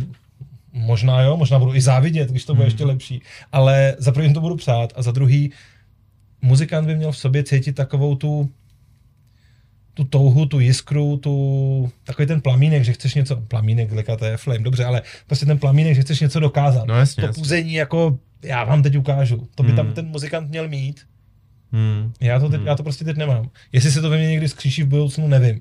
Ale teď to nemám a to je ten správný čas jako Hmm. uhnout a nechat ten prostor někomu jinému. Rozumím, no, tak to, jako ono, je to, ono je to dobře, pokud, pokud v sobě tenhle ten plamen nemáš, tak nemá cenu, nemá cenu někomu, když to řeknu blbě, uh, držet místo, nebo, Tak. nebo mu kurvit, nebo mu kurvit uh, 20 let, Pet- Petr 20 ten- let, co dělal. Petr ten jako, materiál má třeba, já, to jsou přesně eh, takové ty věci, které někde slýchám. Vy jste říkali, že nová deska je na spadnutí v roce 2011-12, když jste dělali repres desky. Je to tak? A co bylo od roku 2010-11? Já jsem si odjel, já jsem si založil Cult of Fire, na kterém jsem se strašně realizoval Hmm. a odjel jsem si 75 koncertů v 630 zemích na pěti kontinentech. Hmm. Já jsem vlastně jako už neměl jako kde víc potřebu, touhu, nějakou prostě energii eh, se věnovat tomuhle a přišlo mi líto takový mu množství práce, který Petr na tom udělal, brzdit tím, že já zrovna si tady jako někde jako Lítáš, reali, tak. realizuju někde jinde. Jo. A pro mě zase na druhou stranu ten black metal byl vždycky, nebo black metal, tomu, co jsme dělali s Cult of Fire, jsme neříkali black metal možná už posledních deset let, ale tenhle druh muziky mě prostě ohromně naplňoval a No, já byl ten, kdo brzdil Petra v jeho připraveném materiálu, protože jsem tomu nevěnoval dostatek času a neměl jsem to dostatek energie. Hmm. A když, když se vrátím ještě k tvým začátkům bubnování, tak uh, Cryptopsy, nebo ten styl, to, eh, nevím, jak to říkal, Hyperblast, nebo Oni tomu jak říkali Kanaděni. Já si nejsem jistý, jestli to vzniklo u Cryptopsy, já myslím, že to byla hláška, kterou vymysleli Kataklizm v blahé paměti ještě někde s první deskou. mhm. Já, já měl vždycky kliku na kamarády. Když mi bylo 7, 8, v druhé půlce 80. let, tak můj brácha, který byl o necelý tři roky starší na základce, měl spolužáka Patrika Savaru, který mu nahrával kazety. Mhm. A brácha měl rád Halloweeny, Maideny, Metalliku, AC, takovýhle věci. A on vždycky jako se ne, neustále jako nenápadně snažil mu na tu B stranu vždycky vnutit něco jako víc extrémního. To byl strašný fanda. Sodom, King Diamond a německých trešovek. A vždycky mu tam něco takového jako nenápadně vnutil. A brácha z toho úplně hin nebyl a mně se, mně se líbila už jenom ta rebelie, jo, na bráchu je to moc, jako je to já bych jako, a já budu ten, kdo to, takže já jsem prostě sjížděl uh, Sodom, Kinga Diamonda, no Presents for Christmas si pamatuju vlastně jako relativně novou věc, když to vyšlo, protože on mu to nadspal na nějakou B stranu, když měl náčku Metaliku. A to se mi na tom líbilo. A postupem času jsem se seznámil s klukama, Dneska hrajou Fiegler, Fiegler Regiment, Michal Kocourek a Honza Vlášek. To bylo takový severočeský rumburský duo, který mělo uh, první přístup k těm věcem, což byla ta norská vlna uh, druhá. Mhm. Dark Throne, Mayhem, tyhle věci. Já si pamatuju do dneška, mě bylo třeba, nevím, 12, 13. Michal říkal, ty vole, pojď sem, Dark Throne mají novou desku, už to není death metal, sedni si. Pustil Ablaze a my mysleli, že je rozbitý ty bedny, že to nějak chrčí, co to je, ale úplně takováhle husina, prostě Ty, tři chlupy, co jsme měli na ruce, takhle stály a my úplně, to je neuvěřitelné. To je masakr. No a tyhle ty věci, a tyhle ty lidi mě vlastně díky tomu, že byli starší a měli ten rozhled, tak do toho přitáhli. A já jsem tohle to nasával přes ně. A zrovna tak basák uh, a zpěvák z Garbage Disposal v roce 94-95, on začížek, moje máma se kamarádila s jeho rodičema, takže tam jela třeba na víne nebo pokecat s nimi na kafe a mě tam vychrstla v pokoji a mě Honza tam, já jsem mu tam vysypal deset kaset, to mi to nahrával. Sedni si, Extreme Conditions, Brutal Truth, se posereš. A já tam ty eh, Walking Corpse, pš, a já úplně, co se děje, jsme vůbec nevěděli, která bije. Hmm. Všechny takové ty věci typu, já nevím, Embryonic Dead, Hmm. uh, první Cryptopsy měl demáč, ještě než byla první deska, tak on už měl demo a ty to je něco jak Brutal Truth, se posereš. Samozřejmě měl pravdu, já jsem se posral. Hmm. A tohle do mě chrl, když mě bylo, já nevím, 14. Hmm. Hele, tohle, že ti do toho skočím, tak já, já samozřejmě já jsem narozený uh, 89. rok, takže prostě tady tuhle tu veškerou zábavu jsem přišel a ačkoliv si nestěžuju... No nepřišel, akorát si s ní dostal v jiný konstelaci. Dostal jsem se... Tak. Ano, ano, ale, ale jakoby přesně tak, když tě teď poslouchám, tak přesně to musely být tak vzrušující časy, když ty zásadní desky vycházely. Ty, ty desky, které měnily, měnily hru totálně. Já Teď rozumím, se něco ale je to- jednou za čas. Ale je to pořád úhel pohledu. My jsme, mm, Kultofer má jedno takového fanouška v Německu, to je člověk, který mu je možná přes 70 dneska dávno. A to je člověk, který ten mi říká, no já si pamatuju, jak jsem si scháněl takový ty, ten ani neví, kolik má desek, má asi 10 tisíc sedmi palců, ty ještě stíhá počítat. A ty kapely už mu to vyloženě jako i dávají, protože prostě mi to u něj ve sbírce je čest. Mm. A ten říká, já si pamatuju, jak začínali ty, jak se to jmenovalo, no, Oberon, to demo, to bylo perfektní, tyjo, pak se to přeměnovalo na Venom. Jo, on si pamatuje, jak začali ty Sabat. Jo, jo. Tak já budu tady dělat machra, že já si pamatuju, kdy vyšly první demo Cryptopsy. No to je úplně jako, Mm-hmm. jako kdyby dneska někdo přišel, že si pamatuju, kdy, jo, když vyšla první deska, já nevím, bude dneska nějaký nový pozdní. To je jako z tohohle pohledu, to můžeš jít furt někam. Kdy byl první nějaký šokový horor Big Beat? 40. leta? Jo, takovýhle věci. Ta otázka byla hlavně o tom, že já tě beru celý život, nebo po tu dobu, co tě znám. Ačkoliv vlastně znám tvoji tvorbu uh, a vím, že jsi hrál vlastně v mnoha nějakých uh, dead grindových, grindových, brutal, dead grindových kapelách, že jo, jako Despise uh, a ty kapely, o kterých se bavíme, uh, tak tě beru jako black metalistu. Protože já jsem na Black, Met, Black Metal byl první věc, který jsem si opravdu si jako nařít jako fanoušek, který jsem se zbláznil. Já jsem začal mít rád Black Metal v dobách, kdy jsem hrál v Clash, měl jsem ho rád, když jsem hrál The Spice, měl jsem ho, miloval jsem ho, když jsem dělal Likatou, miloval jsem ho ve všem možným a ty věci, které si z, z mého pohledu zamiluješ ten nejvíc senzitivní čas, to je taková to puberta, když je těch 13-14 a opravdu věříš tomu, že ty Emperora si fakt zkoušejí v jeskyni a žerou netopíry, tak se do tebe zapíše jinak, než když něco najdeš ve 40. Jo, jako je to skvělý, ale už, Ty už nevěříš těm všem blbostem okolo. No, rozumím, no, ale já jsem tohle 14, to no. se prostě zapisuje jako hloubš a jako větším písmem než ty ostatní věci. Já samozřejmě taky už já, když jsem se potkal, já jsem měl kliku, že jsem je, když tady Tomáš Fiala přitáhl Ateist, tak kromě koncertu tady je mm, měl na Vakenu a ten bubeník z Ateist, protože jsem mu tady sehnal přesně sadu, jakou chtěl, tak byl hrozně rád a řekl, jestli bych nejel jako technik s nima na Vaken. Tak Tomáš mě vzal na Vaken, do vaše se tam hráli Emperor koncert. Já jsem přijel na hotel, že jdu spát a ve výtahu se potkám s Ishanem, tak jsem ho tam hned chyt začal jsem mu vysvětlovat, jak je nejlepší na světě. A on, ale jako první, co bylo, že samozřejmě, když zjistil, že jako nejradši mám první tři desky, on říká, ty to by říká každý, všichni mají nejradši desky, No já vím, že jsem ještě neuměla hrát a ty poslední, koho, jako ne, nezajímají, ale byl z toho takový, jako dělal si z toho sám srandu. A říkal, hele, já ti moc děkuju, už neprosím tě pust ten límec, já si musím vyspat, já mám zítra největší koncert v životě. Mm. Tak jako na těchto věcí ty si vlastně zjistíš, že ty úplně první věmy, kdy opravdu věříš úplně všemu kolem těch kapel. Mm. Já jsem si opravdu myslel, když jsem viděl Krise Witch Huntera v těch uh, máminých kožených rukavicích, jak stojí v té uh, v té uh, maskáčové uniformě na tom letišti, já jsem si myslel, že to je opravdu nějaký pilot stíhaček z Větnamu. No samozřejmě nebyl, že jo, ale když jsem tomu věřil, tak mi ta muzika přišla nějaká lepší. Jo, jo, jo, Já jsem měl rád ty příběhy, měl si rád prostě tyhle ty věci. Věřil jsem tomu, že kde co v Norsku, každý jako všechno úplně spoustu balastů, který se na to nalepil, aby ty příběhy udělal zajímavější, tak ve 13 tomu věříš. A ta muzika se do toho propíše líp, ale na druhou stranu jsou kapely, které do dneška, když si pustím nějakou písničku, já nevím, cokoliv z Hordanes Land od Enslaved, z toho prvního jípka, prostě tak mi okamžitě v autě prostě takhle naskočí husí kůže, protože ta muzika to tam prostě má. Mhm.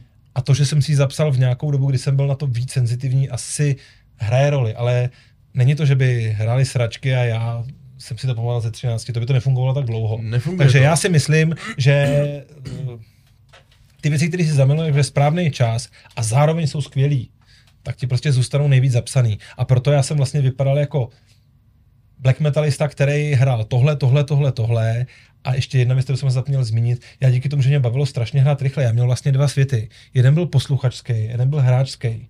A to, že jsem hrál rychle, bylo proto, že mě inspirovali tyhle a tyhle hráči, ale já jsem měl úplně jiné věci rád na Cryptopsy a úplně jiné věci na, na, na Darktron, Burzum se nesmí říkat. Uh, jo, prostě mě bavila ta atmosféra. Já se pamatuju, já jsem chodil ve 14 eh, v zimních hadrech po lesích za soumraků s Volkmenem, po kolena ve sněhu jsem se tam hrabal někde po lesích, protože jsem byl na venkově a to bylo pro mě nejvíc. Já jsem prostě miloval tu melancholii. Já měl šťastný dětství, já měl šťastný život, všechno bylo super, rodiče mě podporovali ve všem. My, největší starost mojí, mojich rodičů byla, abych ve zkušebně neměl pod 23 stupňů a zkoušeli jsme u nás doma v obyváku. Zatímco všichni ostatní byli v plesnivém sklepě, aby nedělali doma bordel. Moje máti s tátou nám dělali bedňáky a platili nám benzín na koncerty, aby jsme náhodou nebyli na tom špatně. Hmm. Jo, to bylo úplně neuvěřitelné. Všichni ostatní jako měli spoustu starostí a museli se otorvat. Já to měl všechno na stříbrném podnose. Já si myslím, že i takový to hledání těchto těch nepohod, jako brouzdání se někde ve sněhu a hledání těch depresí v té hudbě, byla nějaká moje reakce na to, že já měl ten život tak nacukrovaný, že mi to bylo až trapný. Jo, jo, jo, jo, Takže tohle to asi taky smyslu jsem něco sehrálo. Mm. Proto Black Metalista, co hrál Dead Grindový sypačky, protože mě jiné věci bavily instrumentálně jako výzva, a jiné věci jako posluchače, to byly úplně pro mě dva různý světy, které se mi pořád nějak motali nebo překrývali. To je, to je vlastně přesně to, na co jsem se ptal. Teď jsem se to přes... obrovsk... Já vždycky to strašně rozvleču a pak se oklikou k tomu vrátím. Tohle je ono. Takže všichni, jo, to je takový ten, co nosil ty Adidas tepláky a oranžový číro a hrál death metal a měl triko Mayhem. To byly tyhle ty moje světy, kdy mě se to vlastně všechno, mě se ty různé věci potkávaly v poměrně nesorodých konstelacích občas. A tohle bylo ono. Byl Petr po rozpadu, nebo ty jsi říkal, že se Likata nikdy nerozpadla. Kapela úplně. se nerozpadla. Kapela fungovala v nějaký formě, poslední koncert byl v srpnu 2002 a od té doby Petr skládal další materiál a já to brzdil. Takže on, on byl vlastně celou... Kapela se nikdy vlastně nerozpadla. Jenom, jenom kvůli tobě, jenom kvůli tobě. No. Kvůli tobě. No, já jsem jediný, kdo může za to, že Likata nemá novou desku už 10 let. Mm-hmm, no, jenom já. No tak to je. Jak se ti a já s tím, no já docela v pohodě. jako, u, jako uznávám to břímně, ale nějak prostě jsem se jako i realizoval prostě jinde, tak to mi to asi zjednodušovalo. Ale upřímně řečeno, když to domů kolem a kolem, tak je to vlastně celý jenom kvůli mě. Takže Petr, kdyby, kdyby ty si přistoupil na nahrání nové desky, asi je to kvůli, bylo to kvůli kultu, předpokládám? Uh, kult byl z jedna z aktivit, který mě uh, dostatečně uspokojovali na to, abych měl potřebu nebo motivaci dělat něco dalšího. Ale to, co Petr eh, poskládal a připravil a od té doby cizeluje, protože na to má teď čas, když já nic nedělal, tak uh, je podle mě úžasný, skvělý. Nebude to druhý díl Elvene Freeze. Na druhou Nebude. stranu, ne, ne, v žádném případě. Na druhou stranu je to, tak je to 23 let od Elvene Freeze. Mm. Na druhou stranu jeho rukopis je rozpoznatelný a myslím si, že lidi, co mají naposlouchaný Elven Fritz, ho v tom velice dobře poznají, ale není to žádný Elven část 2. Ale tahle věc by dávno spatřila světlo světa, kdybych já k tomu asi přistupoval jinak, nebo... Ale to je všechno já nemá, vím, cenu, nemá cenu hrát na kdyby. Nemůžeš, nemůžeš, hra, nemůžeš asi mluvit za něj, protože před, přesně, říkal si, že to je 23 let, uh, takže... On ten čas věnuje tomu, že ten materiál cizuluje a nějakým způsobem vyvíjí a dolaďuje, což si myslím, že je perfektní, ale ta jeho naprosto bezbřehá trpělivost být, já myslím, že kdybych já do toho nehodil vidle, že fakt prostě jsem člověk už jako neúplně motivovaný a hudebně se cítím aktuálně v důchodu, tak si myslím, že on by byl schopný klidně čekat dalších deset let, než já uzraju k tomu to udělat. A ono třeba ještě uzraješ, víš, jako ono zase tak starý nejseš, ty vole, no, za sebe abych se nezačal kompostovat místo zrát. Taky už jako možný. Ono dost lidím je schopný ten rozdíl správně rozpoznat a já jsem se rozhodl, že do toho hodím vidle dřív, než se mi tohle to stane. Dobře, no, tak budeme samozřejmě držet palce, aby se to rozmyslel co nejdřív a... Já bych držel palce tomu, je to udělal s někým jiným včas. Si vyjasnili pohledy, no tak jako třeba v následujícím roce dvou, mm-hmm, což si mm-hmm. já myslím, že je reálný, když se mu povede navázat nějakou rozumnou spolupráci uh, s někým jiným, jako na bicích. Dobrá. Uh, v roce 2011 vyšla nějaká remasterovaná edice mm. To Give? Ne. Uh, to Give uh, se Takhle, my, jako jsme byli vlastně uh, Obscene Extreme ke každému svému festivalu dělal kompilačku, na který dával věci od těch kapel. V roce 2000 se nahrál Elvenefris, v situaci, jakou jsem zmiňoval. V roce 2002 po nějaký změně line-upu s novým zpěvákem Radimem Michal Filipy na kytaře, uh, Veronika Honzíková, později Matějková, později už se asi ne Matějková teď, uh, jako vokalistka a Vašek Zahradník jako aranžér, vznikla nová verze To Give, kterou bychom dali na tu kompilaci, jako kam se vyvíjí Likatea. Z mýho pohledu, a myslím, že i z Petrova dneska, to byla taková trošku slepá cesta, nechci říkat filmová hudba, muzikálová, taková hodně orchestrální a tímhle směrem já jsem začal používat místo klasických Cryptopsy blastů takový ty Gravity blasty. Co je Gravity blast? Věc, kde vlastně ty na jeden pohyb ruky nahoru, dolů uděláš dvě rány. Je to takový to, že vlastně ty dáš jednu ránu přes ráfek a druhou při pohybu nahoru. Mm-hmm. Jo, jo. jo, a ta ruka se pohne nahoru dolů a dá dvě rány já si nechci fanit, nejsem si jistý, jestli v extrémním metalu to někdo použil přede mnou. Já myslím, že v roce 2002 jsem byl první, kdo to tady měl na nahrávce. Venku to samozřejmě měli dávno jiní lidi, ale bylo to rychlejší než Cryptopsy Blasty, ale ten feeling nebyl zdaleka tak agresivní a tak jako zarputilej, nádherný, jako byl v těch klasických mm-hmm. blastech. Já to s, jako s odstupem času hodnotím jako slepou cestu, kterou jsme zkoušeli, stejně jako ty výrazně filmově orchestrální uh, aranže, ale uh, prostě tenkrát to, jsme to takhle nahráli. To bylo v roce 2002, což byla vlastně poslední studiová nahrávka Likate jako taková. A v roce 2011 přišlo vydavatelství uh, Blood Music finský, který já myslím, že nejznámější asi takovým extrémně bohatým kompletním vydáním Emperoru, který byl asi na 14 vinilech nějaký box za strašlivý peníze, asi 400 euro nebo kolik. Tak uh, tohleto vydavatelství nabídlo, že udělá speciální luxusní balení likatej, které nakonec vznikly dvě, po každý to bylo vyprodané v rámci dnů. Tak na tohle my jsme se rozhodli, že bychom chtěli to obohatit o nějaký bonusy, jako byl první verze songu Shine of Consolation po prvním přeměnování v roce 99, který vyšel na kompilačce Obscene 99, tak tuhle tu poslední verzi 2002, která zase byla po té desce, tak uh, tyhle ty věci se vlastně dílem náhod našli v hostivaři, protože ty studia, které pracovali dřív v klasickém analogu, později přes ADAT přecházeli na digitál a klasické nahrávání do počítače, tak díky tomu, že Likata nahrávala v tom studiu v roce 2000, tak se nahrávaly bicí a basa do Adatu a tuším, že kytary do, do počítače.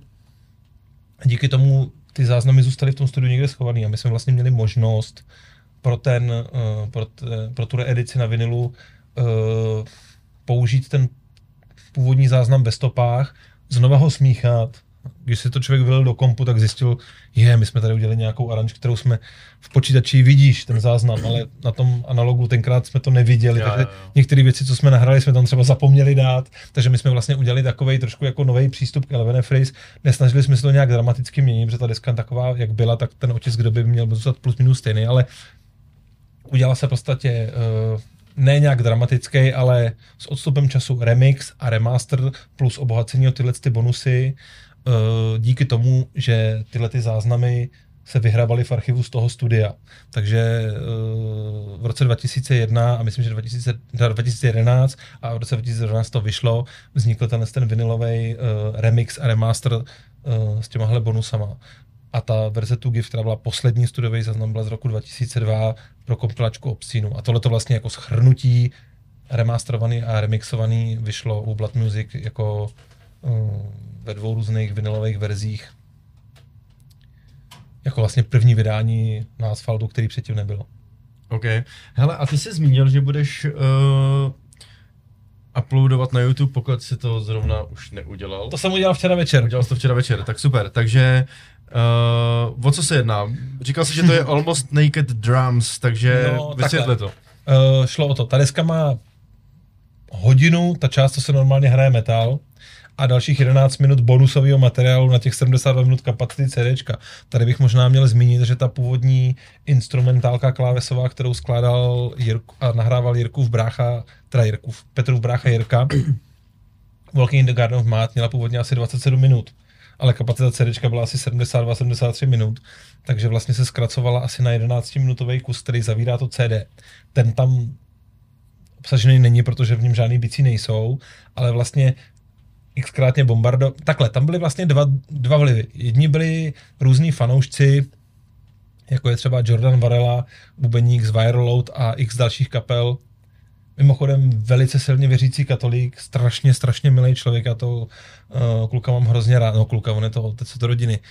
Američan, strašně dobrý bubeník, strašně takový precizní. Ten mi vždycky psal jako nádherný mail, jako ta deska strašně inspirovala, jak je hrozný fanda tohodle. Tak tyhle lidi měli třeba nevím, nějaký otázky, co jsem tam hrál, jak jsem to hrál.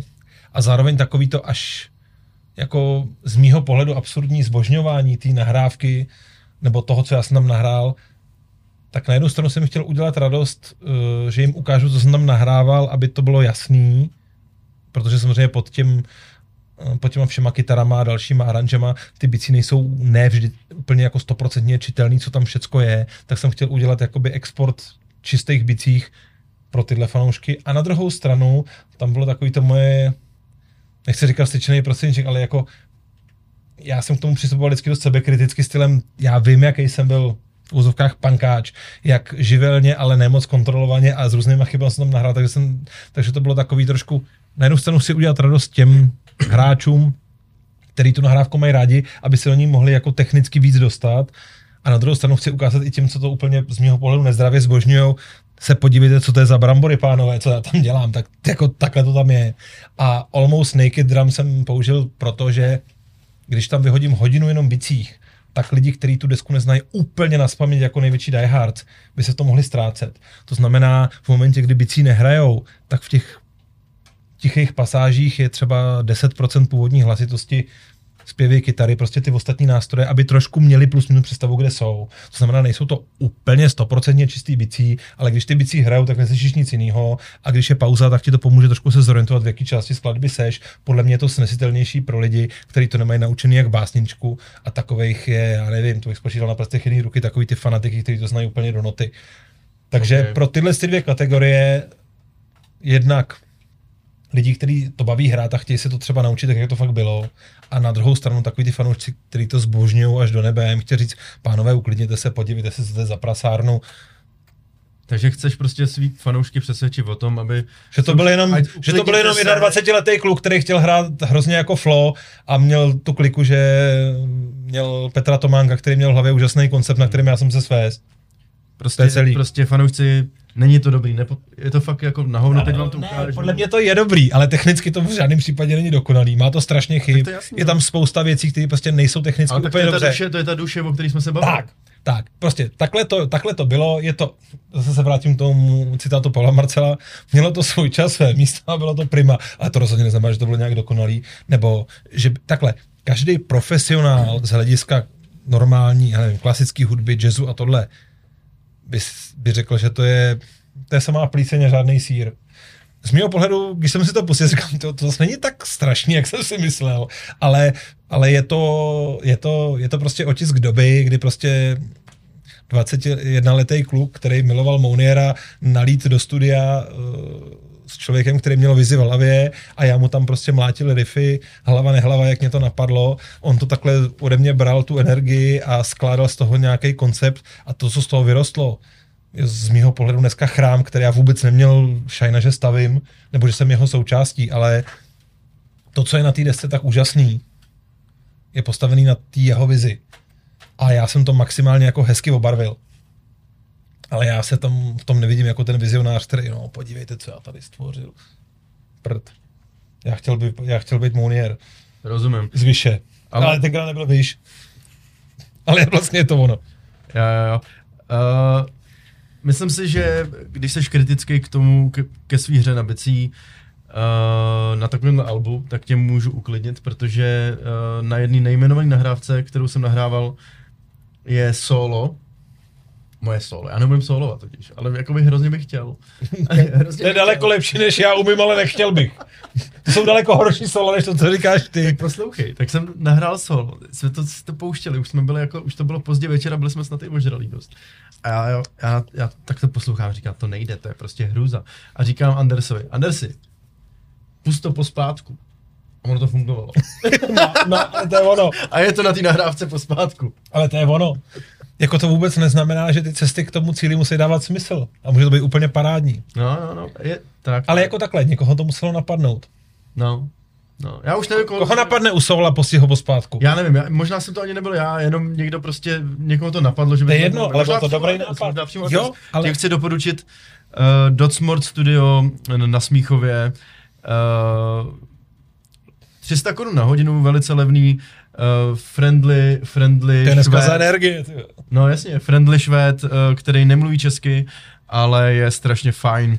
A... Na Smíchově je švéd, co točí za 300 korun na hodinu? Ano, je feterný přímo, no. A on prohrál nějakou sásku? Nám, nebo jak, nám, jak nám nahrál Mokování Fokových celý. To je, to je hodně? No, no. Aha, tak to se neví. Jako nám, nám, nám, to smíchal, nám to smíchal Greg uh, Wilkinson z Autopsy, mm-hmm. ale nahráli jsme to tam u něj. Aha.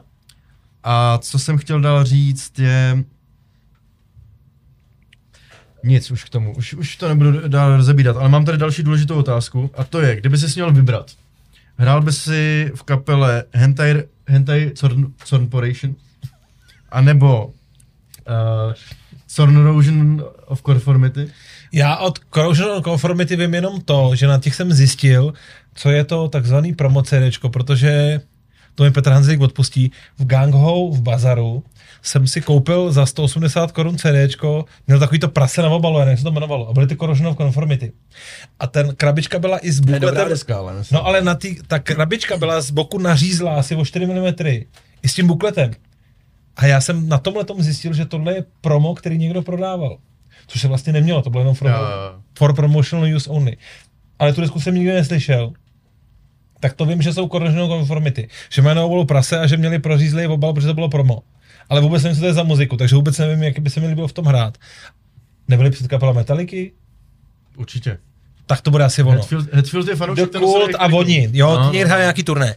A ta druhá kapela byla Hentai Corporation. No, no, no. Já od Hentai Corporation vím jenom to, že jsem jednou, to je pár let zpátky, možná tak deset, jel uh, se do Chorvatska si dodělat papíry na potápění, když jsem dělal zkoušky poprvé. A Petr Miller z Debustrolu byl můj uh, instruktor, u kterého jsem to dělal. A on říkal, sjete tady někde do Dačic a my tady, my tady hrajeme a, a vy mě tam naložíte, kapele jde zpátky a pojedeme rovnou do toho Chorvatska.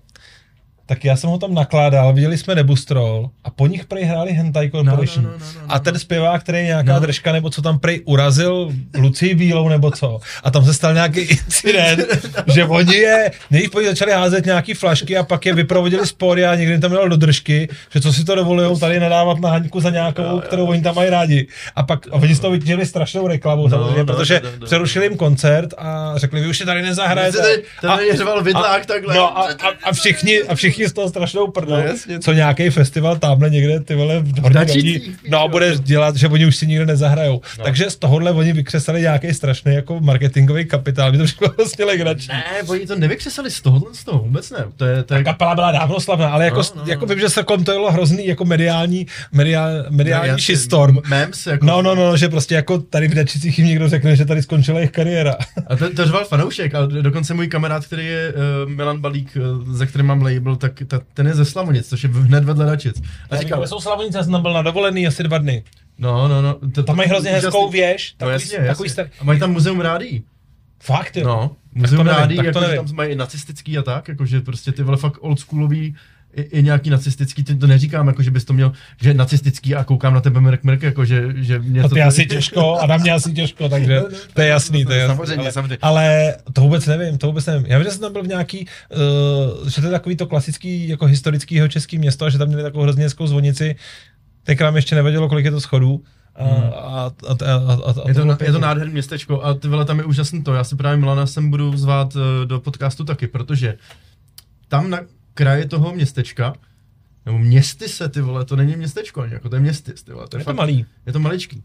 A tam je pole, No to je vole, kousíček od poli- Třeboně, že jo? Na tom, to, to nevím, kde je třeba, No. jo? To, to, to, to nevím. Já ale myslím, že to je blízko Třeboně. na tom, na tom poli je, je taková dřevěná bouda, vole, prostě uh, feelingem vevnitř tom je trošičku sedmička tady Strahovská a dřív tam měli zkušebny a tohle a je to fakt jakoby true underground místo totální, ale OK, jako to, že to tam mají, tak to je jedna věc, ale frajeři tam dělali koncert třeba ty vole, uh, teď jsem zapomněl ty vole to jméno, dobře, Něco zvenku?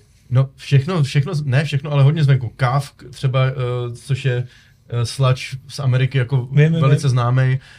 Uh, I já znám, tak to musí být ale, známý. ale i jako, oni jsou schopní tam prostě si vzít Můžu nějaký- poprosit tady pana Borga, jednu IPu bych tam dokrmil, děkuju. Tak já desítku, prosím. Uh, oni jsou schopní se tam vzít prostě na koncert nějaký jako zahraniční balíčky, uh, i dvou kapel, kde prostě garance 500 Eček třeba, jo. Víš, byl jsi v To tom městě? Byl, co? No tak, no jasně, ale já to No. neodhadnu. Ale já vím, že kousek od toho byla švarcemberská hrobka, protože tam je kousíček do Manín, že jo? Tam má Franta Maniny jsou ale v Holešovicích, ty vole. Do Manín.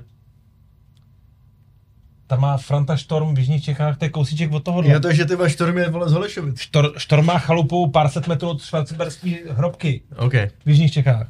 Překrásný je z Domanín, Lázeňské je to město, pod živůtkem místních děv, kinehebké těsto, mantra, skampeková deska, nepamatuješ? Ne. No to nevadí, no vadí, ale nevadí. Počkej, od koho?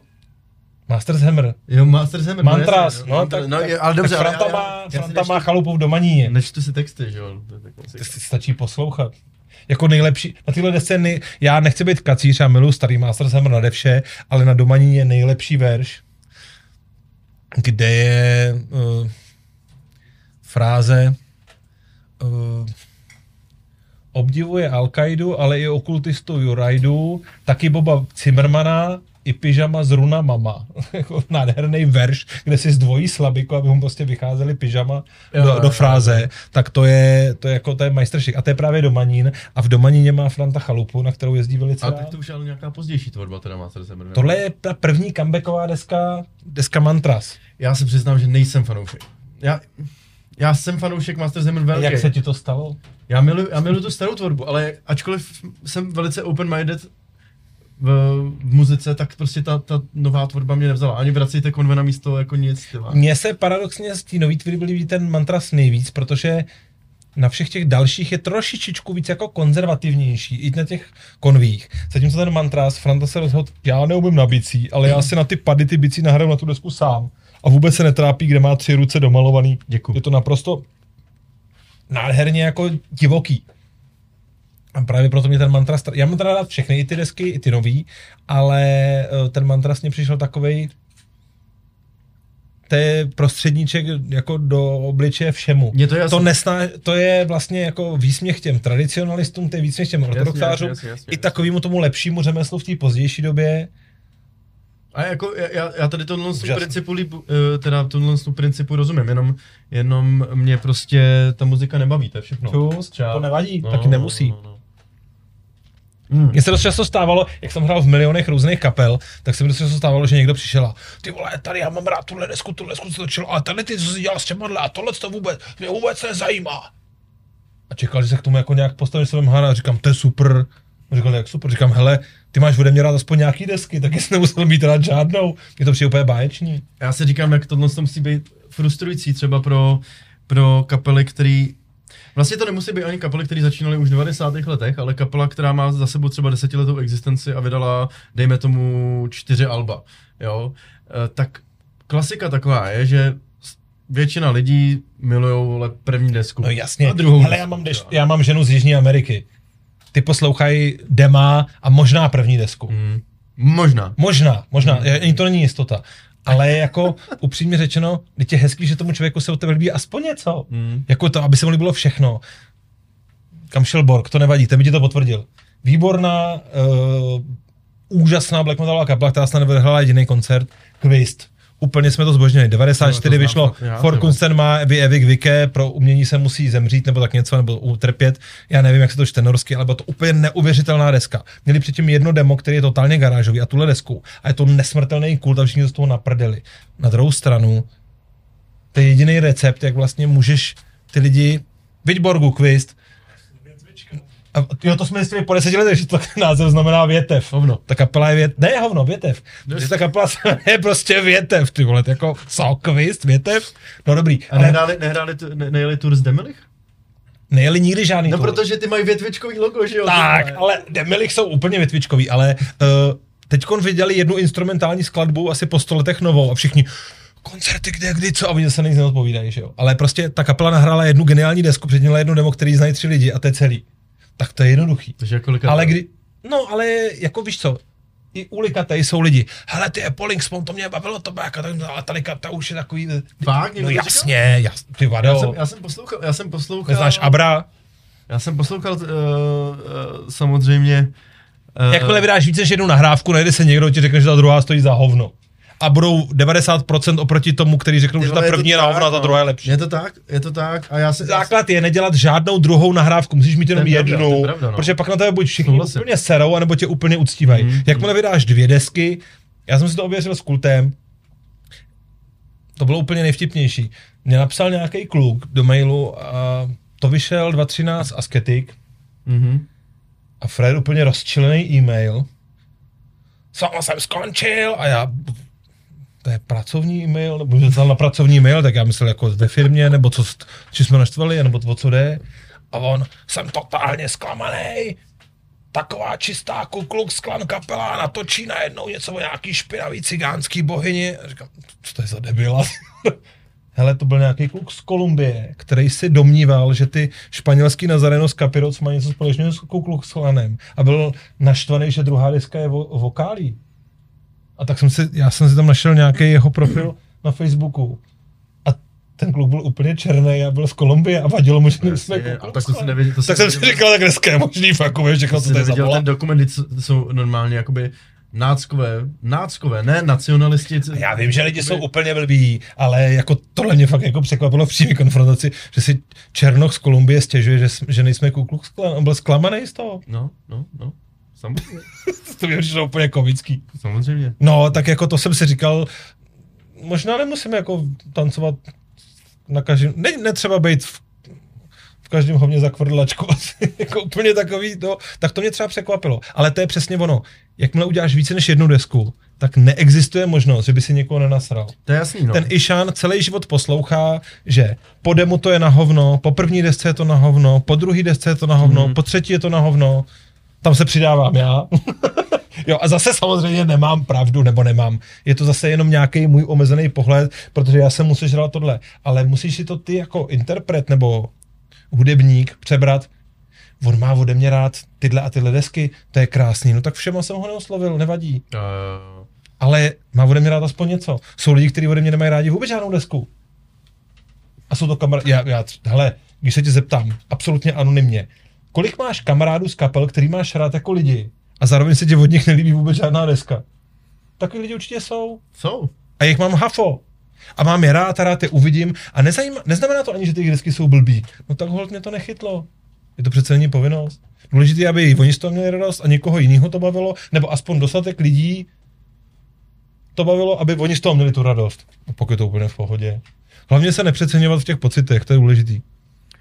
Jo, tak to říkal ty vole kámoš, když jsme, když jsme jeli tour, tak uh, jsme se přesně o tomhle tom bavili.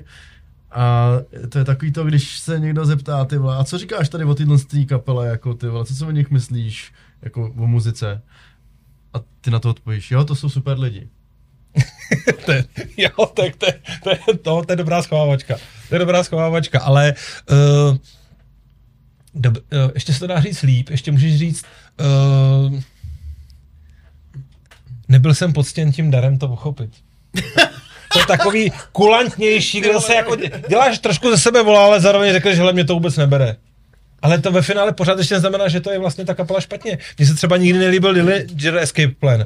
No to, to znamená, že ta kapela je blbá, asi těžko, že jo. Tak samozřejmě, no. Jo, jako je spousta kapel, který já jsem v životě ne, neocenil, neslyšel, ignoroval, nebo já nevím, no, je hodně takových těch, tak, ten metalcore, ten má spoustu takových těch kapel, jak se jmenují vždycky nějakým souvětím. Matlala jsem chleba medvědem, nebo takový ty, ty prostě hrozně dlouhý názvy, nebo za, za soumraku tamhle skákali delfíni napříč univerzem, nebo prostě takový hrozně dlouhý názvy mají.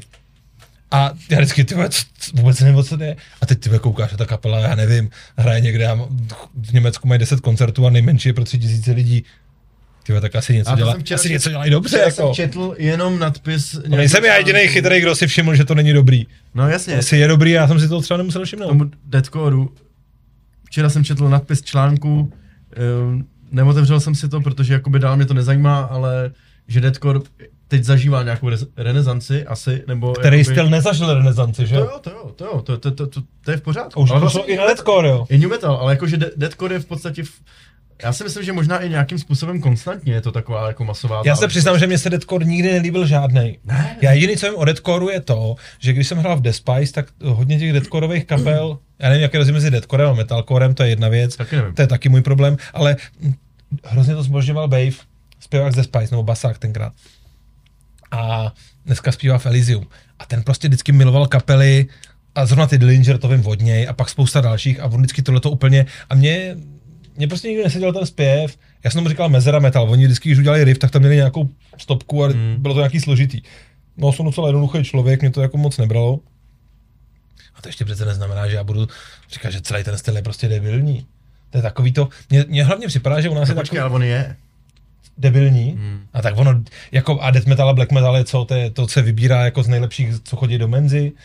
Já bych to tam nepřeceňoval, ty, ty. A tak, hele, já, já myslím, že se na spoustu věcech shodneme ohledně Ale zase nedělej si iluze o tom, že by autom si poslouchali jenom nejchytřejší lidi na světě. Deadco, no ne, to ten se nedělám, ale, ale Deadco, Deadco, Oni metalisti obecně nejsou jako výběr z Já se bavím teď o tom stylu Deadco. Pojď se na mě, jaký nejsem zrovna nejotřejší tuška z penále. A to nejsem nejhorší. Jsi, jsi, jsi, jsi v pohodě. No jo, umím dát dohromady souvětí.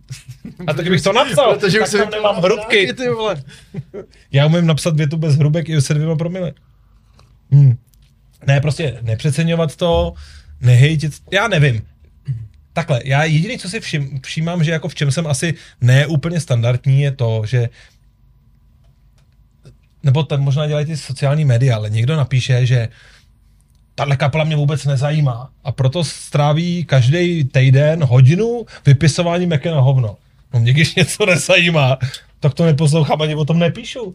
Proč, proč, jako, proč, proč mít tolik toho, uh, proč trávit tolik času negat, uh, aktivitama negativníma ohledně něčeho, co by mě nezajímalo. Když mě to nezajímá, jak mě to nezajímá, někoho mě to třeba baví pohoda, co já s tím. A, To je česká natura, ale víš, jakože tohle No, to není úplně normální. ale já mám teda pocit, že to... v tom metalu vlastně No ale, ale v Met- těch, metalu to je v metalu to je úplně všude. Jo, jo, v, Již, jo, hele, v Jižní Americe to není jiný, v Azii to není jiný. Mm. Prostě a, a dost často mají ty lidi takovou tu věc, oni třeba neřeknou, ty vole, tahle kapela má novou desku, to je skvělý. Oni řeknou, tahle kapela má novou desku, to je skvělý, to není jako, a teď výčet 20 kapel, který je serou.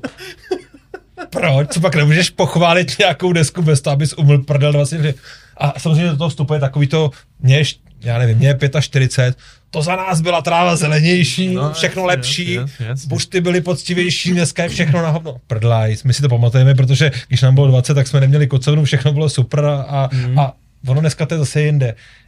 Já prostě, když mě něco nebaví, tak, tak hlavně to je tak strašně jednoduchý něco vypustit. Proč bych se tím zabýval? Takový muziky, která mě baví. Já mám jiný problém. Já nestíhám poslouchat všechno. Mě spousta lidí předhazuje, tohle je super, tohle je super, tohle je super, tohle je super. Já nevím, ale mě třeba, že tak ve filmech. Já si vzpomenu dneska na milion filmů. Mám rád sci-fárny, mám rád horory, mám rád komedie. Za posledních deset let se vyhrnulo takových filmů, které jsou tak úžasný.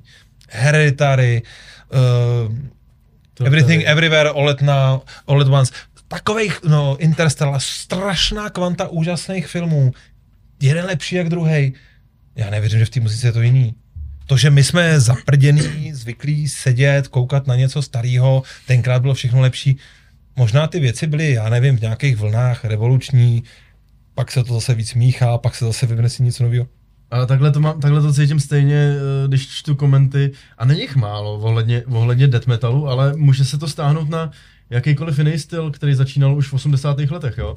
Když, proč bych poslouchal tady ty kapely, když já si můžu poslechnout prostě, vole, Morbid Angel, vole, nebo Autopsy, vole, víš co?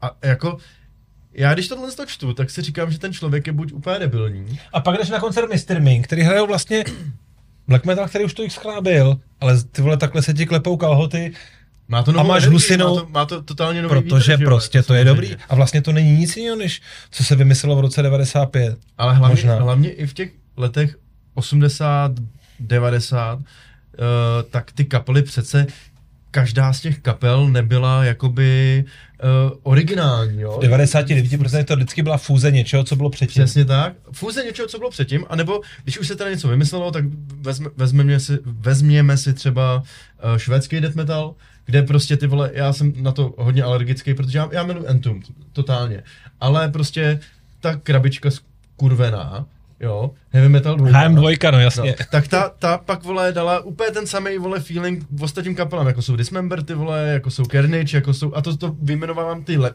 Carnage určitě lepší, Dismember, já jim nemůžu prostě přijít, vole, moc na, na jméno, protože uh, já v tom slyším Entombed. Já jsem první slyšel Entombed a, a prostě miluji Entombed, a pak, vole, slyším Dismember a prostě ne. Už je to Ne. na tom Je to, je postavený, to, je to jasně. ono, jo? Je, je, je to, já vím, že to je jiný, ale pro mě není, prostě nějak, nějak to uh, Unleashed, vole, a tyhle ty jsou vždycky v něčem songy, který miluju, ale vlastně ty vole, teď, když se, počkej, teď, když se poslouchám, tak jsem úplně to samý, jako ty lidi, co píšou. Ne, Ty vole, jsem úplně to samý. ne, nejsi, ale jsou věci, které tě ovlivnily a které jsi zapamatoval a jsou věci, které vnímáš jako přežvejkávání toho samého. No to ale Entum, a... Entum byli první. Jo, z toho, z toho to asi určitě, víš, to jako, asi že, určitě. Že, no ale dobře, a tak když se vezmeme jakoby v ostatní kapely, tak i když, i když ten styl vznikal, tak stejně byl nějaký zvuk vždycky, nějaký, víš, jako že to nebyla co kapela tak totální originál. ne, tak Venom chtěli mít texty Sabat a hrát jako, a hrát jako Motorhead a vznikl z toho Venom, že? No jasně. A vlastně to tak jako byla fúze těle věcí. Hmm. Takže ono, takhle to je, ale důležitý je, jako, já si, já si pořád myslím, že uh, ten čas prověří uh, ty skladby jako takový. Když si prostě, když uslyšíš Countess, Bathory nebo Black Metal jako, jako takový songy od Venom, tak prostě ty jsou zapamatovatelný a ty si nespleteš. Stejně tak, jako když uslyšíš, já nevím, něco od Entom z této doby, tak to taky si nespleteš. To jsou prostě ty etalony. Totální, no. Jo, a můžou být i moderní žánry, můžeš se bavit o Fear Factory. Když zahraje něco, tak řekneš, to je jak Fear Factory. To je ta dobrá věc, když tě přirovnávají k něčemu. Hmm. Ale ne, neřekneš, tohle je jako ty, co hráli jako ty. Ne, vždycky se vracíš k tomu originálu. A to je to, co je jako podle mě ta nejvíc berná mince, když tě k něčemu přirovnávají. To je perfektní. Jo, jo, jo. Tohle, když se někomu podaří, Jedna, klobouček. jedna, jedna z kapel teda, která vydala album ty vole až po miléniu. který... Já jsem starší člověk. Ne, tisíciletí z nás nedělej, já si dělám srandu. Repugnant. No, Tak, já od nich životě neslyšel žádnou desku. Ne? Ne, já si pamatuju, až jako, že jsem koukal, co se dělo před Ghost, tak jsem koukal, co Tobias dělal a viděl jsem nějaký videa. Počkej, ty vole. Takový příjemný trežitík mě to přišlo. Příjemný trojdačík, ty vole. Tak jsem se do toho neponořil, No, jak se omlouvám. To můžeš, ale až, až po natáčení takhle budeš mít s kým mluvit. Málo platný, většinu času tady mluvím já, rozkopej mě až potom. Že jo? Kde ten no- co tady čepuje to pivo?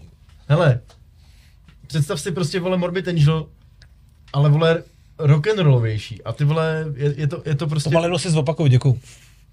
To je jedno, je to, je to fakt geniální deska. A co jsem chtěl říct je, že, že uh, o Repugnant jsem... A víš, že ho propali ty špičatý uši? On má hrozně divný uši. Počkej, nech mě domluvit. Já nevěděl, že ještě pokračuješ. Jsi vypadal, že končíš. ne, ne, za chvíli budu, ty vole. Uh, to je deska, o který se mluví, že kdyby se vydala, vole, v 90. letech, na začátku to, tak by byla kultovní stejně, vole, A kdy to nahráli? Cože? Kdy to nahráli? Já si nepamatuju přesně, vole, rok, jestli prostě začátek milénia, milénia. A, takže ty, oni nahrali něco v roce 2002 a ty přemýšlíš nad tím, co by se stalo, kdyby to nahráli v roce 95? Lidi, lidi o tom tak mluví, jako že, že kdyby se tohle to nahrálo, jako by Mně to připadá jako sci-fi filmy, co kdyby byla jaderná bomba v roce 1740? Kdyby byli v prdeli ryby, no nenahráli, no. jako nějak se... True, true, ale Takhle, má ta deska něco, co v té době neměl nikdo? myslím si, že jo. No, tak si, pak je že to jo. zajímavý. No, no, pak přinese něco nového, ale potom by nemělo vadit, i že to nahráli v roce 2002, pokud je to nový. Pokud je to nový, jak to bylo nový tenkrát. Jakoby ono se to bere jako moderní klasika. Vlastně už to tak moderní klasika není, že už je to vole 22 let, ale... Hele, tohle je můj problém. Já Borgu, si... znáš vole Repugnant? O, děkuji. Ale podobně jak Tomáš. No. Do píči, kluci, ty vole. Ne, tak Hlavně, jako- že znáte Gorgorod, ty vole. No tak ten udělal větší cirkus, málo platný. Jako. To byl učitel zeměpisu, mimochodem ten druhý zpěvák. Odkaď zas, od Golgorod. No, had? No počkej, pe- byl pest a pak had nebo v obráceně. Jeden z nich byl učitel zeměpisu. Na střední. Dobře, Zapalek dobře, Mekota dobře, z Rumburaka. dobře. Uh, já jsem, Chycelej strať máme nějakou já jsem, já jsem, kontinuitu. já jsem Soucna. tady, vole, vysázel všechny vtipy, vole, o Hentai Corp Corporation a na to jsem hrdý, jako to se mi povedlo. A já jsou- nevím, jestli tady jako, ještě... jsem daleko větší úlet než já. Jako to, co oni si dovolili na stage, to abych si nedovolil nikdy. Ty vole, oni jsou super. My máme zkušebnu vedle nich na Švábkách a už docela dlouho a ty vole, myslím si, že jsme si každý, každý z těch kapel prošli nějakýma, nějakýma fázema životama, eh, životů, kdy, kdy ty vole nám nebylo úplně dobře Já a vůbec nevím, jak oni můžou být starý, čověče. oni jsou stejně starý jako já, mě bude ty 35. Ježíši Kriste, takovýhle mladý. Dobře. No, mladý, mladý, veď? Řekni to ještě jednou, prosím. Ne, tak jako, víš co, mě to přijde všechno relativní, protože já na jednu stranu se bavím s lidmi, kterým je 35 a pro mě to je jako, jo, mladý, protože to je o 10 let jinde. Na druhou stranu pak jdeme točit, uh, já nevím, Hele, v lednu si sem budu eh, do TT, uh, do, do propasti a přijde tam Janda uh, v těch, v bačkorách a co tady točíte? A říkám, no to jsou klávesy a tohle z toho. A kdo vám to hraje? A říkám, no, ten tady není, my to máme jako puštěný jako potom z backtracku, protože klavesáka nemáme. Co to tam serete, když vám to nikdo nehraje naživo? Frérovi 85, hraje 60 letý výročí kapely. Říkám, vy už jste v... ním o tom mluvil, říkám, no tenkrát to bylo 55 a říkám, jste 55 let v Olympiku? Říká, ne, já jsem tam byl roky díl, ale předtím se to jmenovalo Karkulka, Karlínský kulturní kabaret, pak se to přejmenovalo Olympik. Hrůza. Ten člověk prostě je 85 a hraje 60 letý výročí kapely. Ale takhle, to je takový scvrklý to, ale tohle tomu jsou nejúžasnější Rolling Stones. Ta kapela v 60. letech začala hrát stadiony a z toho nikdy nespadla. Ta kapela hraje šede, přes 60 let stadiony. Já nezn, jako při vší úctě k Beatles, já miluju Beatles, Tak je. ale to, co se povedlo Rolling Stones, Rolling Stones je pro mě největší kapela na světě. No, protože volají- protože vyletět na stadiony a držete 60 let. Já jsem viděl nějaký video, to mi poslal kámoš. Mimochodem, on není vůbec muzika, on je tanečník. A poslal mi to. Říká, vidíš to? Obrovský okno, prudký světlo, tam taková silueta, takový nějaký úplně, já myslím, že to je David Bowie, taková androgyní figura, úplně hubenoučka. Říkám, co to je? To je rok starý video Mika Jaggera, jak se připravuje choreograficky na nový turné. A tomu bylo asi, já nevím, 83. To je nebo kolik. masakr. Hele, to pódium, jak bych to měl přejít, tak se zadejchá. A vole, On to si- přeběhne, zpívá, ještě u toho tancuje. A, t- a to, Jagger, Jagger je ještě v tomhle tom fakt hustý, jo, ale vem si, že tyhle ty lidi, kteří fakt fetovali, těžce fetovali, jako, eh, jako je Jagger, ty vole, jako je Keith Richards, Iggy Pop. No, Richards, vole, No. no. a ty vole, jak to, že tenhle... Já nevím, je, vole? já nevím. Ozzy Osbourne, vole. já nevím. Proč žijou? Proč jsou tady? Proto, Já mám chuť chcípnout, vole, protože, jako. protože je to potřeba. Tyhle no, lidi, vole. tyhle lidi prostě, já nechci říkat, že tebe nepotřebujeme, aby to nevyznělo blbě, ale my tyhle ty lidi potřebují, takhle, ty lidi se kulturně v globále osvědčili. Dělej, co můžeš, aby si se dostal na stejný level, aby si se globálně osvědčil. Jako upřímně řečeno, když já byl malý harant, tak uh, Charlie Watts vypadal z nich jako nejzdravější a nejmladší. a pak umřel, tyhle. Jako Tak to bývá, no, ty vole. to je, já tomu rozumím, ale mm, já, Já nevím, nevím, no. já si neumím představit kapelu, který bych měl, mám rád 90% norského blacku, ale já si neumím představit kapelu, který bych měl asi větší respekt, než jsou Rolling Stones. To je tak úžasný. A kvůli čemu? Jo, ještě- hrajou, vole, furt jako, V, jako, jako hody. v Norsku je jedna osoba, ke který mám o, o, respekt úplně největší a to je ne kvůli tomu, co skandalozního udělala, byť udělala strašně, ale jak je dobrý navzdory tomu, co udělal. A to je Faust. Faust, Bart český Aiton. Faust? Ne, Faust uh, bubeník Emperoru, který seděl 11 let za vraždu. Uh, To je dneska pán od rodiny, hraje na bicí z Děvel, mhm. ten člověk i přesto všechno, co v tom bulváru strašně zveličilo, ten člověk, když vleze za bicí, on si tam postaví ty dva šlapáky, dá si za ně dvoj šlapku, protože zvučit to je prostě moc práce. To já se kroutím jako... Ale on začne hrát. A on začne ty své breaky přes hajtku a přes vrblo. a já normálně, já se, já se tekutím, já taju, já se prostě tavím, já jsem na měko. To je ten člověk, takhle, je, je pravda, on je, já nevím, on je o pár let starší než já. Já ho znám let, pár let, se podíváš na Instagram, tohle to, on tamhle s dětma na výlet, tamhle v práci, tamhle se jdu na běžkách, bench press, furt nějaký činky, ten je ve formě, jak, jak kdyby mu bylo 20. Ale prostě ten člověk zahraje kus a ta energie, co on má v těch bicích, ty breaky, ten feeling, to, co jemu se tam prostě děje pod těma rukama, toho poznáš za vteřinu, když hraje. To je úplně jedno, jestli někoho zabil a kvůli tomu je strašně slavný, nebo prostě ten člověk tím, jak hraje, je tak úžasný, že já před ním vždycky budu chodit prostě po čtyřech a, a ty vole nosit mu rohlíky k jídlu, protože proto to je... Tak eh, co ty a Pragmatness? No, Pragmatness vznikl tak jako poměrně ledabile v roce 2012, když Cult of Fire plánoval svůj první koncert a první vlastně představení živě, tak první nápad byl, pozveme nějaký kamarády tady místní, nějaký kapele uděláme si prostě koncert. A pak jsme si trošku drbali hlavu a říkali jsme si, ty vado, pojďme přivíst někoho, koho tady ty lidi neznají. Někoho, o kom my si myslíme, že to je úplně to nejlepší. A zároveň to není moc známý. A udělejme si to jako jednorázový takový festival, my a dvě kapely. No a díky tomu, že jsme v roce 2011 hráli ještě jako hostující členové Maniac Butcher uh, v Helsinkách ve Finsku, tak tam jsme hráli Maniac Butcher, velká hvězda, v 10 večer uh, v Helsinkách. V 6 odpoledne hráli nějaká kapela Máre z Norska. A já byl takovej zvědavej, půjdu se podívat dřív, co tam je. Ty začali hrát a ve mně by se krve nedořezal. Já úplně v 90. letech jsem byl úplně hladový fanoušek, který koukal na každou kapelu, co se kde děje, prostě všechno. A časem, jak těch kapel bylo moc, tak se to prostě trošku otupilo, už jsem si tak jako jezdil ty své klasiky, nic nového jsem nehledal. A tady v tomhle tom roce 2011 jsem najednou měl úplně tu samou husinu, co si pamatuju naposledy z roku 95, 6 možná, když už jsem jako končil s tím hledáním těch kapel.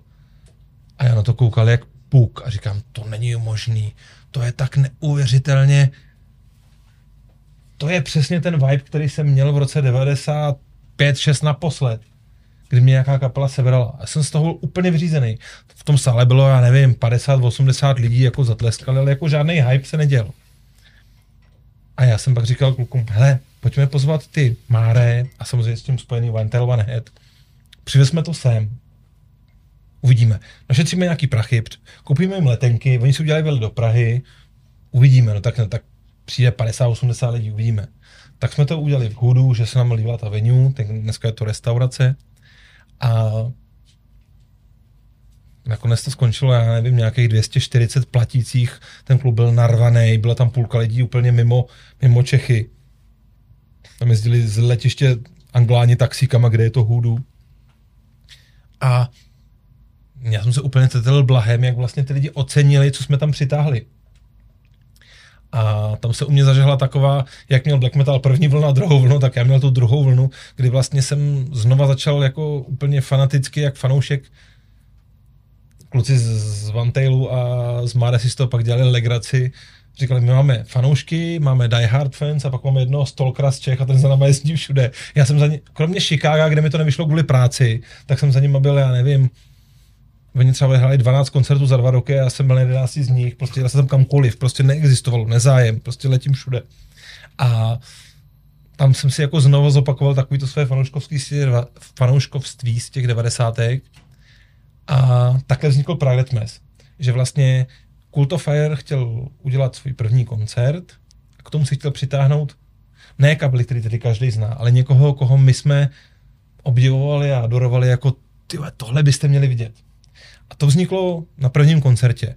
Druhý už byl dvoudenní ve Futuru, bla, bla, bla. Třetí, tam jsem přitáhl, já nevím, apsu pro fanatiku, věci, které mě v životě nenapadly, že bych se mohl do Čech přitáhnout. My jsme dělali první, no dřív než se Báťuška dostala do kecu, jak je to, to tak první Báťušku, první Mglu, první uh, pro fanatiku, první apsu, úplně první koncert vůbec na světě, uh, Hordom Rive, první koncert, pro fanatika byl tady poprvé, jako z půlky těch kapel to byly první koncerty vůbec všech dob v Čechách a u některých kapel to byly první koncerty vůbec. A na to jsem byl strašně pišnej, ale po třech opakováních jsem se dostal do fáze, kde jako dobrý, stačilo a cítím se jako vyčerpaný, už bych se opakoval. A uložil jsem to k ledu. A po letech přišel uh, Michal Kusák a říkal, hele, mně se ten koncept líbí, bych to v tom chtěl pokračovat dál, mám tady tyhle nápady. On je se takový víc fan do té francouzské scény. A Osod, Helmiliša, tyhle ty věci.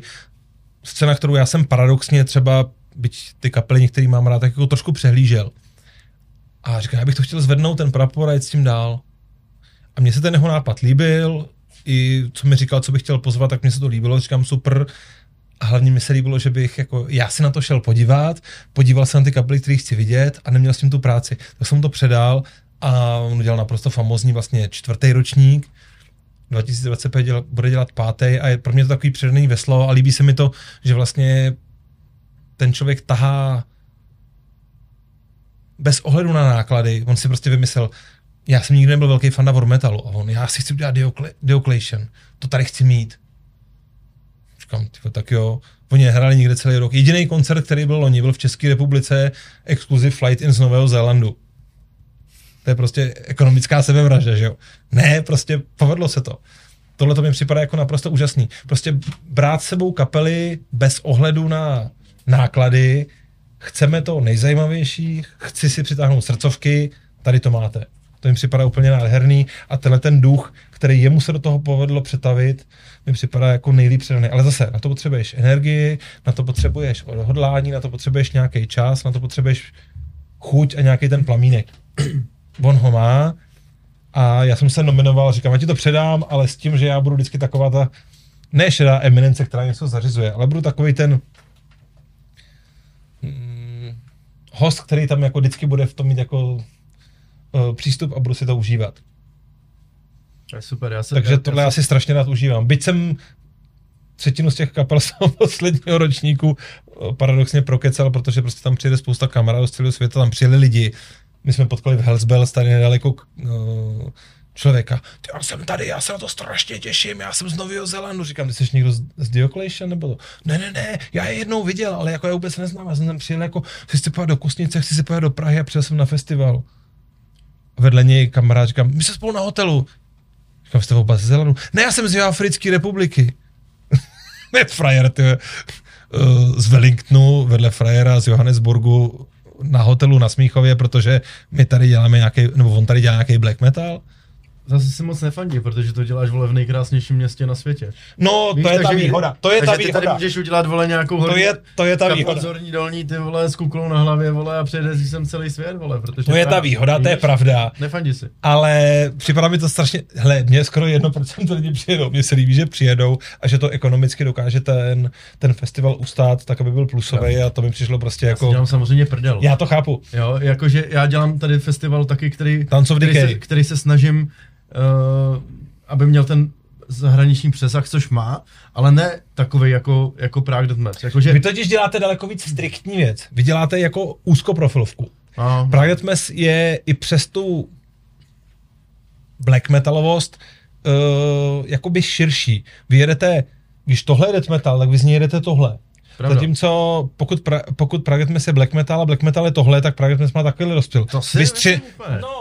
No, Ne. Apsu 13. století a Abysmal Dobře, Grief. dobře, ale tak to bereš teď, to bereš teď, vole, uh, 13. století bylo teda teď na posledním, a Bismarck Grief byli na třetím? Na posledním, no. Na třetím nebo na, na Na posledním? posledním 2016, ale Abysmal No. Grief byli, protože moje žena mi řekla, hele, to je geniální kapela. Já, já si pamatuju to logo, mně se strašně líbilo to logo s tou rakví, Hmm. ale já jsem o té kapele neviděl nic, kdyby mě moje žena takhle nevzala hubu a neřekla, ty vole, No, tohle jsme si... tady, to jsme tom tady se vymáchej. Vole, asi v roce 2013 nebo 14, vole, a provařili jsme pěkný prachy, protože No no, a- nebyl, ty vole. A já, když jsem jim napsal, že bych je chtěl, tak oni mě psali, jsem se nespl... To mi udělali i negativ plane, ty byli na dvojce jako headliner. A oni, hele, my jsme hráli v Modrý opět jsem byl 35 lidí, v Čechách to je blbost, tam přece nás nechceš. Říkám, já vás chci, já vám zaplatím letenky z New Yorku a ještě chci Occultation jako druhý projekt a vám taky zaplatím letenky, hotel a přijďte všechno. A to je dobrý smýšlení, A oni si mysleli, že jsme na hlavu, protože, protože ale ty, to je jenom jak to navlečeš. ty myslíš v tom, minimálně evropském měřítku. Protože my jsme věděli, že nám přijede 90 nebo 80, takhle, vrchol byl Prague Deathmatch 3, kde bylo 92% nedomácích fanoušků a my jsme počítali Čechy Mm, a Slováky mm, jako domácí. Tam bylo 8% Čechů a Slováků a zbytek byli mimo lidi. Letos to bylo 90% mimo Čechy a Slovensko a 10% Čechů a Slováků. Ale jako pořád to bylo to gro vlastně na těch, ne, nestojí na těch domácích fanoušcích, protože ty lidi Nestojí, přijedou na hezký výlet do Prahy a na kapely, který jinde Tak. neuvidí v takové Tak. koncentraci. Ty se musíš jakoby nalákat, ale samozřejmě uh, takhle. Um, Prague Death Mass, já si pamatuju, uh, ten třetí ročník si říkal, že byl 2016. 2012, 2013, 2016. 2016. Na A teď 2016, ten na poslední. 2016 jsem dělal stage technika ještě s Danečkem. Ty jsi dělal na, na, na Ty vole, teď jsem ti říkal, vole, tam, že jsem, aby Smell Grief dělal Ty jsi neměl vole. fousy, tak si to nemůžu pamatovat. No, tak dobře. A tam se, pamatuju, ty jsi mi tam ještě ukazoval fotku pro fanatiky vole, s ptákama, vole, že jo? No jasně, Dix, Dix out. no jasně, no, to bylo já, a nevím, té 93, červené 4. říkám, "Aha, vole, hrozná No. prdel. A ty vole, pak vidím ten koncert, úplně mě to se, semlelo, pak jsme dělali, Pro fanatika je pak prostě jsme, pak jsme dělali na sedmičce a mám vole úplně super story, vole, s Polem. Pol ledny, ale víš, že ten člověk byl tři roky bubeník uh, Gigi Allen? Allen, no jasně, A jo. zakládající člen kapely, která předcházela Incantation. Jo, ne, jo, toho člověka jo, nemůže překvapit Jo, nic. A kámo, on přijel vole, na sedmičku a ty vole, tak k němu pak přijde a říkám, hele, uh, jako úplně naprosto pokorně, protože všechno vím tady tohle z toho, ale i kdybych nevěděl, tak prostě pokorně, máš všechno, co potřebuješ, vole, řekni mi, když tak, kdyby to. A on, v češtině, Chtěl půjčit paličky. ne, ne, ne, jenom prosím tě zajisti, aby tady po celou dobu hrál 80 a maximálně, vole, early, vole, 90 black metal mezi songama a celou dobu. Teď v Maďarsku hrál totiž, vole, nějaký skáčko, ty vole, a to bylo fakt hrozný. Pole to bylo prostě úžasný. Ale my jsme, já jsem ho naposledy viděl, když jsme hráli 2020 na, eh, ve Vegas na Psycho Vegas festivalu a on přišel a my jsme se potkali v cateringu, on tam přišel. Ten člověk, já nevím, kolik ono může být, mezi 50 a 60. On si pamatuje u všech lidí všechny jména a ví, kdo je čí žena.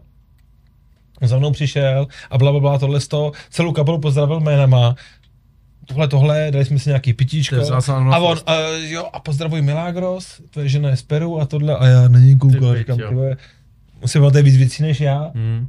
A on má úžasný zvyk, že když dohraje, tak se svlíkne a chodí v boxerkách a v ponožkách po celém sále. S ním má takhle výbornou fotku, ty vole, jak to je frajer ty v těch vlněných ponožkách a v, a, a v trenýrkách chodí po futuru. A to si pamatuju, že Ten tam je úžasný. vlastně ještě, ještě Baťuška, že jo? Ještě předtím, než, než začalo drama. První koncert Báťušky, to, pozor, jestli myslíš, že to drama s tím rozpadem na dvě Báťušky, tak to bylo až rok a půl potom. To byl první koncert Báťušky vůbec v Čechách. To je 2016. hustý. A to mě vlastně zajímá. První ročník, první ročník Prague Death Mass. Kde, kde to, protože já, já mám, já, já, já znám Ten Prague klub, Death Mass ten klub hele, když jedeš u, na Vinohradech v té paralelní ulici, myslím, že to je konec vlastně Koruní nahoře, nebo něčeho takového. Je to, uh, jmenuje se to Vinohradský pivovar dneska, je tam restaurace. A tenkrát to byla vlastně sladovna Hudu. Bylo to v Hudu? Hu, to bylo v Hudu. Hovno. To bylo v Hudu, protože Hudu se nám strašně líbilo jako podnik. Že měl krásnou atmosféru, vešlo se tam... Byl pivovar, že jo? No, jasně. A dneska je tam znova restaurace. Hmm. Ale ty vlastně ty šikmý okna to byly náspy na slad. A to byla sladovna. Ty vole, já jsem tam byl na Nile jednou. Tak já jsem tam neviděl skoro nic, já tam byl vlastně na jednom nebo dvou koncertech mimo. A v roce 2012 jsme tam vlastně, dva, v pátek předtím vyšly desky kultu, první full length uh, triumvirát a druhý den byl ten koncert vlastně my, One Tail One Head, Mare uh, v Hudu. Tam, s- A to byl pr- počkej, one tail, první Prague Death Mass byl Cult of Fire, One Tail One Head a Mare. Mm, jo, tak tam jsem- 2012, tam v jsem- červenci. Mhm. A na tenhle ten koncert, já si dokonce pamatuju, když jsme to dávali jako oznámení pla, blahé paměti, jsme to dávali někam na Maras, ty tam k tomu udělali článeček. A tenkrát nám tam někdo, já nevím, kdo to byl, myslím, že třeba říkal, ty to se budou Norové divit, až dorazí 40 skalní, v jakých prdeli to jsou. A ono se to naštěstí povedlo tak úžasně, že prostě přijela půlka cizinců a klub, který měl jako ve 200 hraničil s vyprodáním, měl 240 platících. A bylo to úplně po střechu a bylo to dneska všichni, to byl ten nejlepší a jediný. Oh, potom už no to bylo- samozřejmě, samozřejmě. No jasně, přesně. První deska, demo, demo, nejlepší tak, demo, no, tak, no, tak, no. tak, tak, tak. Jasně. Hele, já tohle to vím úplně nejlíp, protože jak je žena z Peru, tak ty to mají ten syndrom úplně nejvíc. Ale hodně často mě to překvapí. Žena je 91. ročník, já jsem 78. Ale najednou prostě ona třeba, no, tohle je výborný, to si pust. Něco pustí v autě a já, ty je jako dobrý, ale tohle je totální vykradačka Emperor, sorry. Poslechni si první demáč, první desku Emperor, ty klávesy, ty zpěvy, ty fráze, to je úplně vykradený. A ona, hm, to je Demo Nocturnus. A já, to jsou taky ty pidlikačky na kytary s těma klávesama. No to je demo, to je předtím. Undead Journey. A to je nějaký demo 88-89. A říkám, počkej, což počkej, počkej, první demo, první demo Emperor je o pár let později. Hele, normálně, když si pozna... A pak čteš rozhovory a Išan. Můj největší vzor byly Nocturnus. Ty vole, ten první demo Nocturnus je normálně vykradený. A tam Teda je první demo Emperor je vykradený Nocturnus až na půdu. Tam, tam je bubeník z Morbid Angel. vlastně jasně, ten hrál? Abomination, že jo, a ještě zpíval. Jasně, jasně, jasně. Mike Browning. No, samozřejmě ten vokal, ten vokal za mě, David Vincent, vole, naprosto, Je to, naprosto legendární. ale tenhle byl skvělej. Ale ty, když si poslechneš ty demáče, tak si říkáš, ty to snad není možný. Hmm. To je tak, ty klávesy, no, ty hlasy kytar, ten, říkám, ty to je Emperor až na půdu. Až jsem byl na straně, že to je vykradačka. Další věci, žena přitáhla nějaký kasety, a říkám, ty vole, sorry, ale tohle jsou Máre až na půdu. To je jako, jo, to je výběr z DEM 96 až 98, Templo Negro z Argentiny. Mare ještě čtyři roky neexistovaly. Takový ten Demisteris prostě ten to je takový ty, ty poločistý, takový ty atilovský vokály, co byly na Mysteries. Tak to je tam. Že napřitáhla čtyři kazety, pak to tady s někým směnila, říkám, ty No, vado. takže ne dobrá studnice teda jako... Hele, ona je tak... Metal Archives možná. No, no, ona je ta YouTubeová generace. Ona si našla všechny takový ty prapůvodní vzory, ale ona jako dokázala vždycky eh, jako najít ty kořeny. Ona je 91. ročník, ale ona přišla, já jsem v životě nevěděl Ona je o kap... 91. Ona je No. mladší než já. No vidíš to. No, no, no skoro 13 let. No ale ona si prostě našla všechno.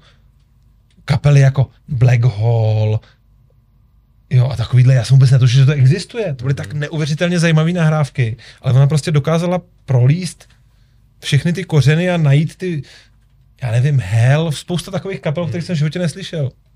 Úžasný. Proto já se hrozně opatrný, když mi nějaký mladěz, hele, tohle je zajímavý, tohle, ne, já vím všechno, ale já jsem viděl Bátory. Jo, jako Bátory super, ale je takových Ty jsi věcí... viděl Bátory? Ne, Když nehrál nikdy živě, napos, naposled, naposledy hráli živě, když mě bylo 6. Hráli živě, jo. No možná v 86. 5. někdy, někdy něco takového snad možná měli. Nevím, pro mě, ale takhle. Kdybych dneska měl vybrat jednu jedinou black metalovou desku na světě, tak Under the Black Mark. Nevyberu nic norského. Sorry. Enter the Eternal Fire a Equipment Torn, tyhle ty dvě věci, kdyby měly definovat black metal, tak nepotřebuješ nic jiného. Já To je řík- prostě konec. Já proto říkám, jako já nerozumím black metalu, ale mám rád tu první vlnu, jako jo, že jako Celtic Frost, Hellhammer jsou samozřejmě super, ale Celtic Frost za mě lepší, za mě lepší. Ale v tomhle já jsem úplně blbej. Mně došlo až tři roky zpátky, že obituary, když se odmyslíš zpěv, tak ty riffy, to je totální helem, Já vím, ale no, A mě to vůbec nedošlo. V obitury se se mnou nebav. A ty, vole, Já mil, ty nemáš rád Nemám, Obituary? nemám, Já úplně nemám, miluju. nemám, nemám. Ježíš Maria. Je, ne, já úplně miluju ne, Zahrob. ne, ne, Nejlepší ne, kapela. ne. To je úplně geniální, já úplně miluju. No, úplně strašně moc. Ale je to vykrvený Helhem až do prdele. Já mám stokrát radši Hele, než Helhem. Vysvětli mi tohle. Když nemám rád slam a brutal death metal, proč mám rád Likaté a Flame? Když Protože miluji to Hellhammer a Celtic Frost, Protože- proč mám rád obituary? No, protože Black Likaté Flame primárně vůbec není uh, Brutal Let ani Slam, ale víš teda jen, já jsem nikdy, Já že to já kromě Suffocation jsem vlastně nikdy moc na ten měl ani Brutal Let, ani Slam. Ale jsou dvě kapely, na kte- který kromě Suffocation miluju za hrob. Embryonic Dead. Re- Regurgitate the, Dead je demo, který to vyšlo 93, myslím 92, to je úplně neuvěřitelná věc. A 2.7 jsme měli turné s Devorment. Devorment, Fakt? jo. Ty pičo. No jasně, Evropu. Ale ještě, ještě, Počkej, ale z Likatou? Z Likatou? ne, ze Spice. Ze Spice. Jo, jo, jo. solo 2.2 do ten sound. A to je- 20 a to je 27 dobrý z fit, Devorment. vole. Ale uh, Devorment natočili desku uh, Obscene Majesty A to je nějaká, já nevím, pár let zpátky, to je docela nový. Hmm. Já jsem si vždycky myslel, že ten slam už nemá jako kam jít, to je úplně, Mhm.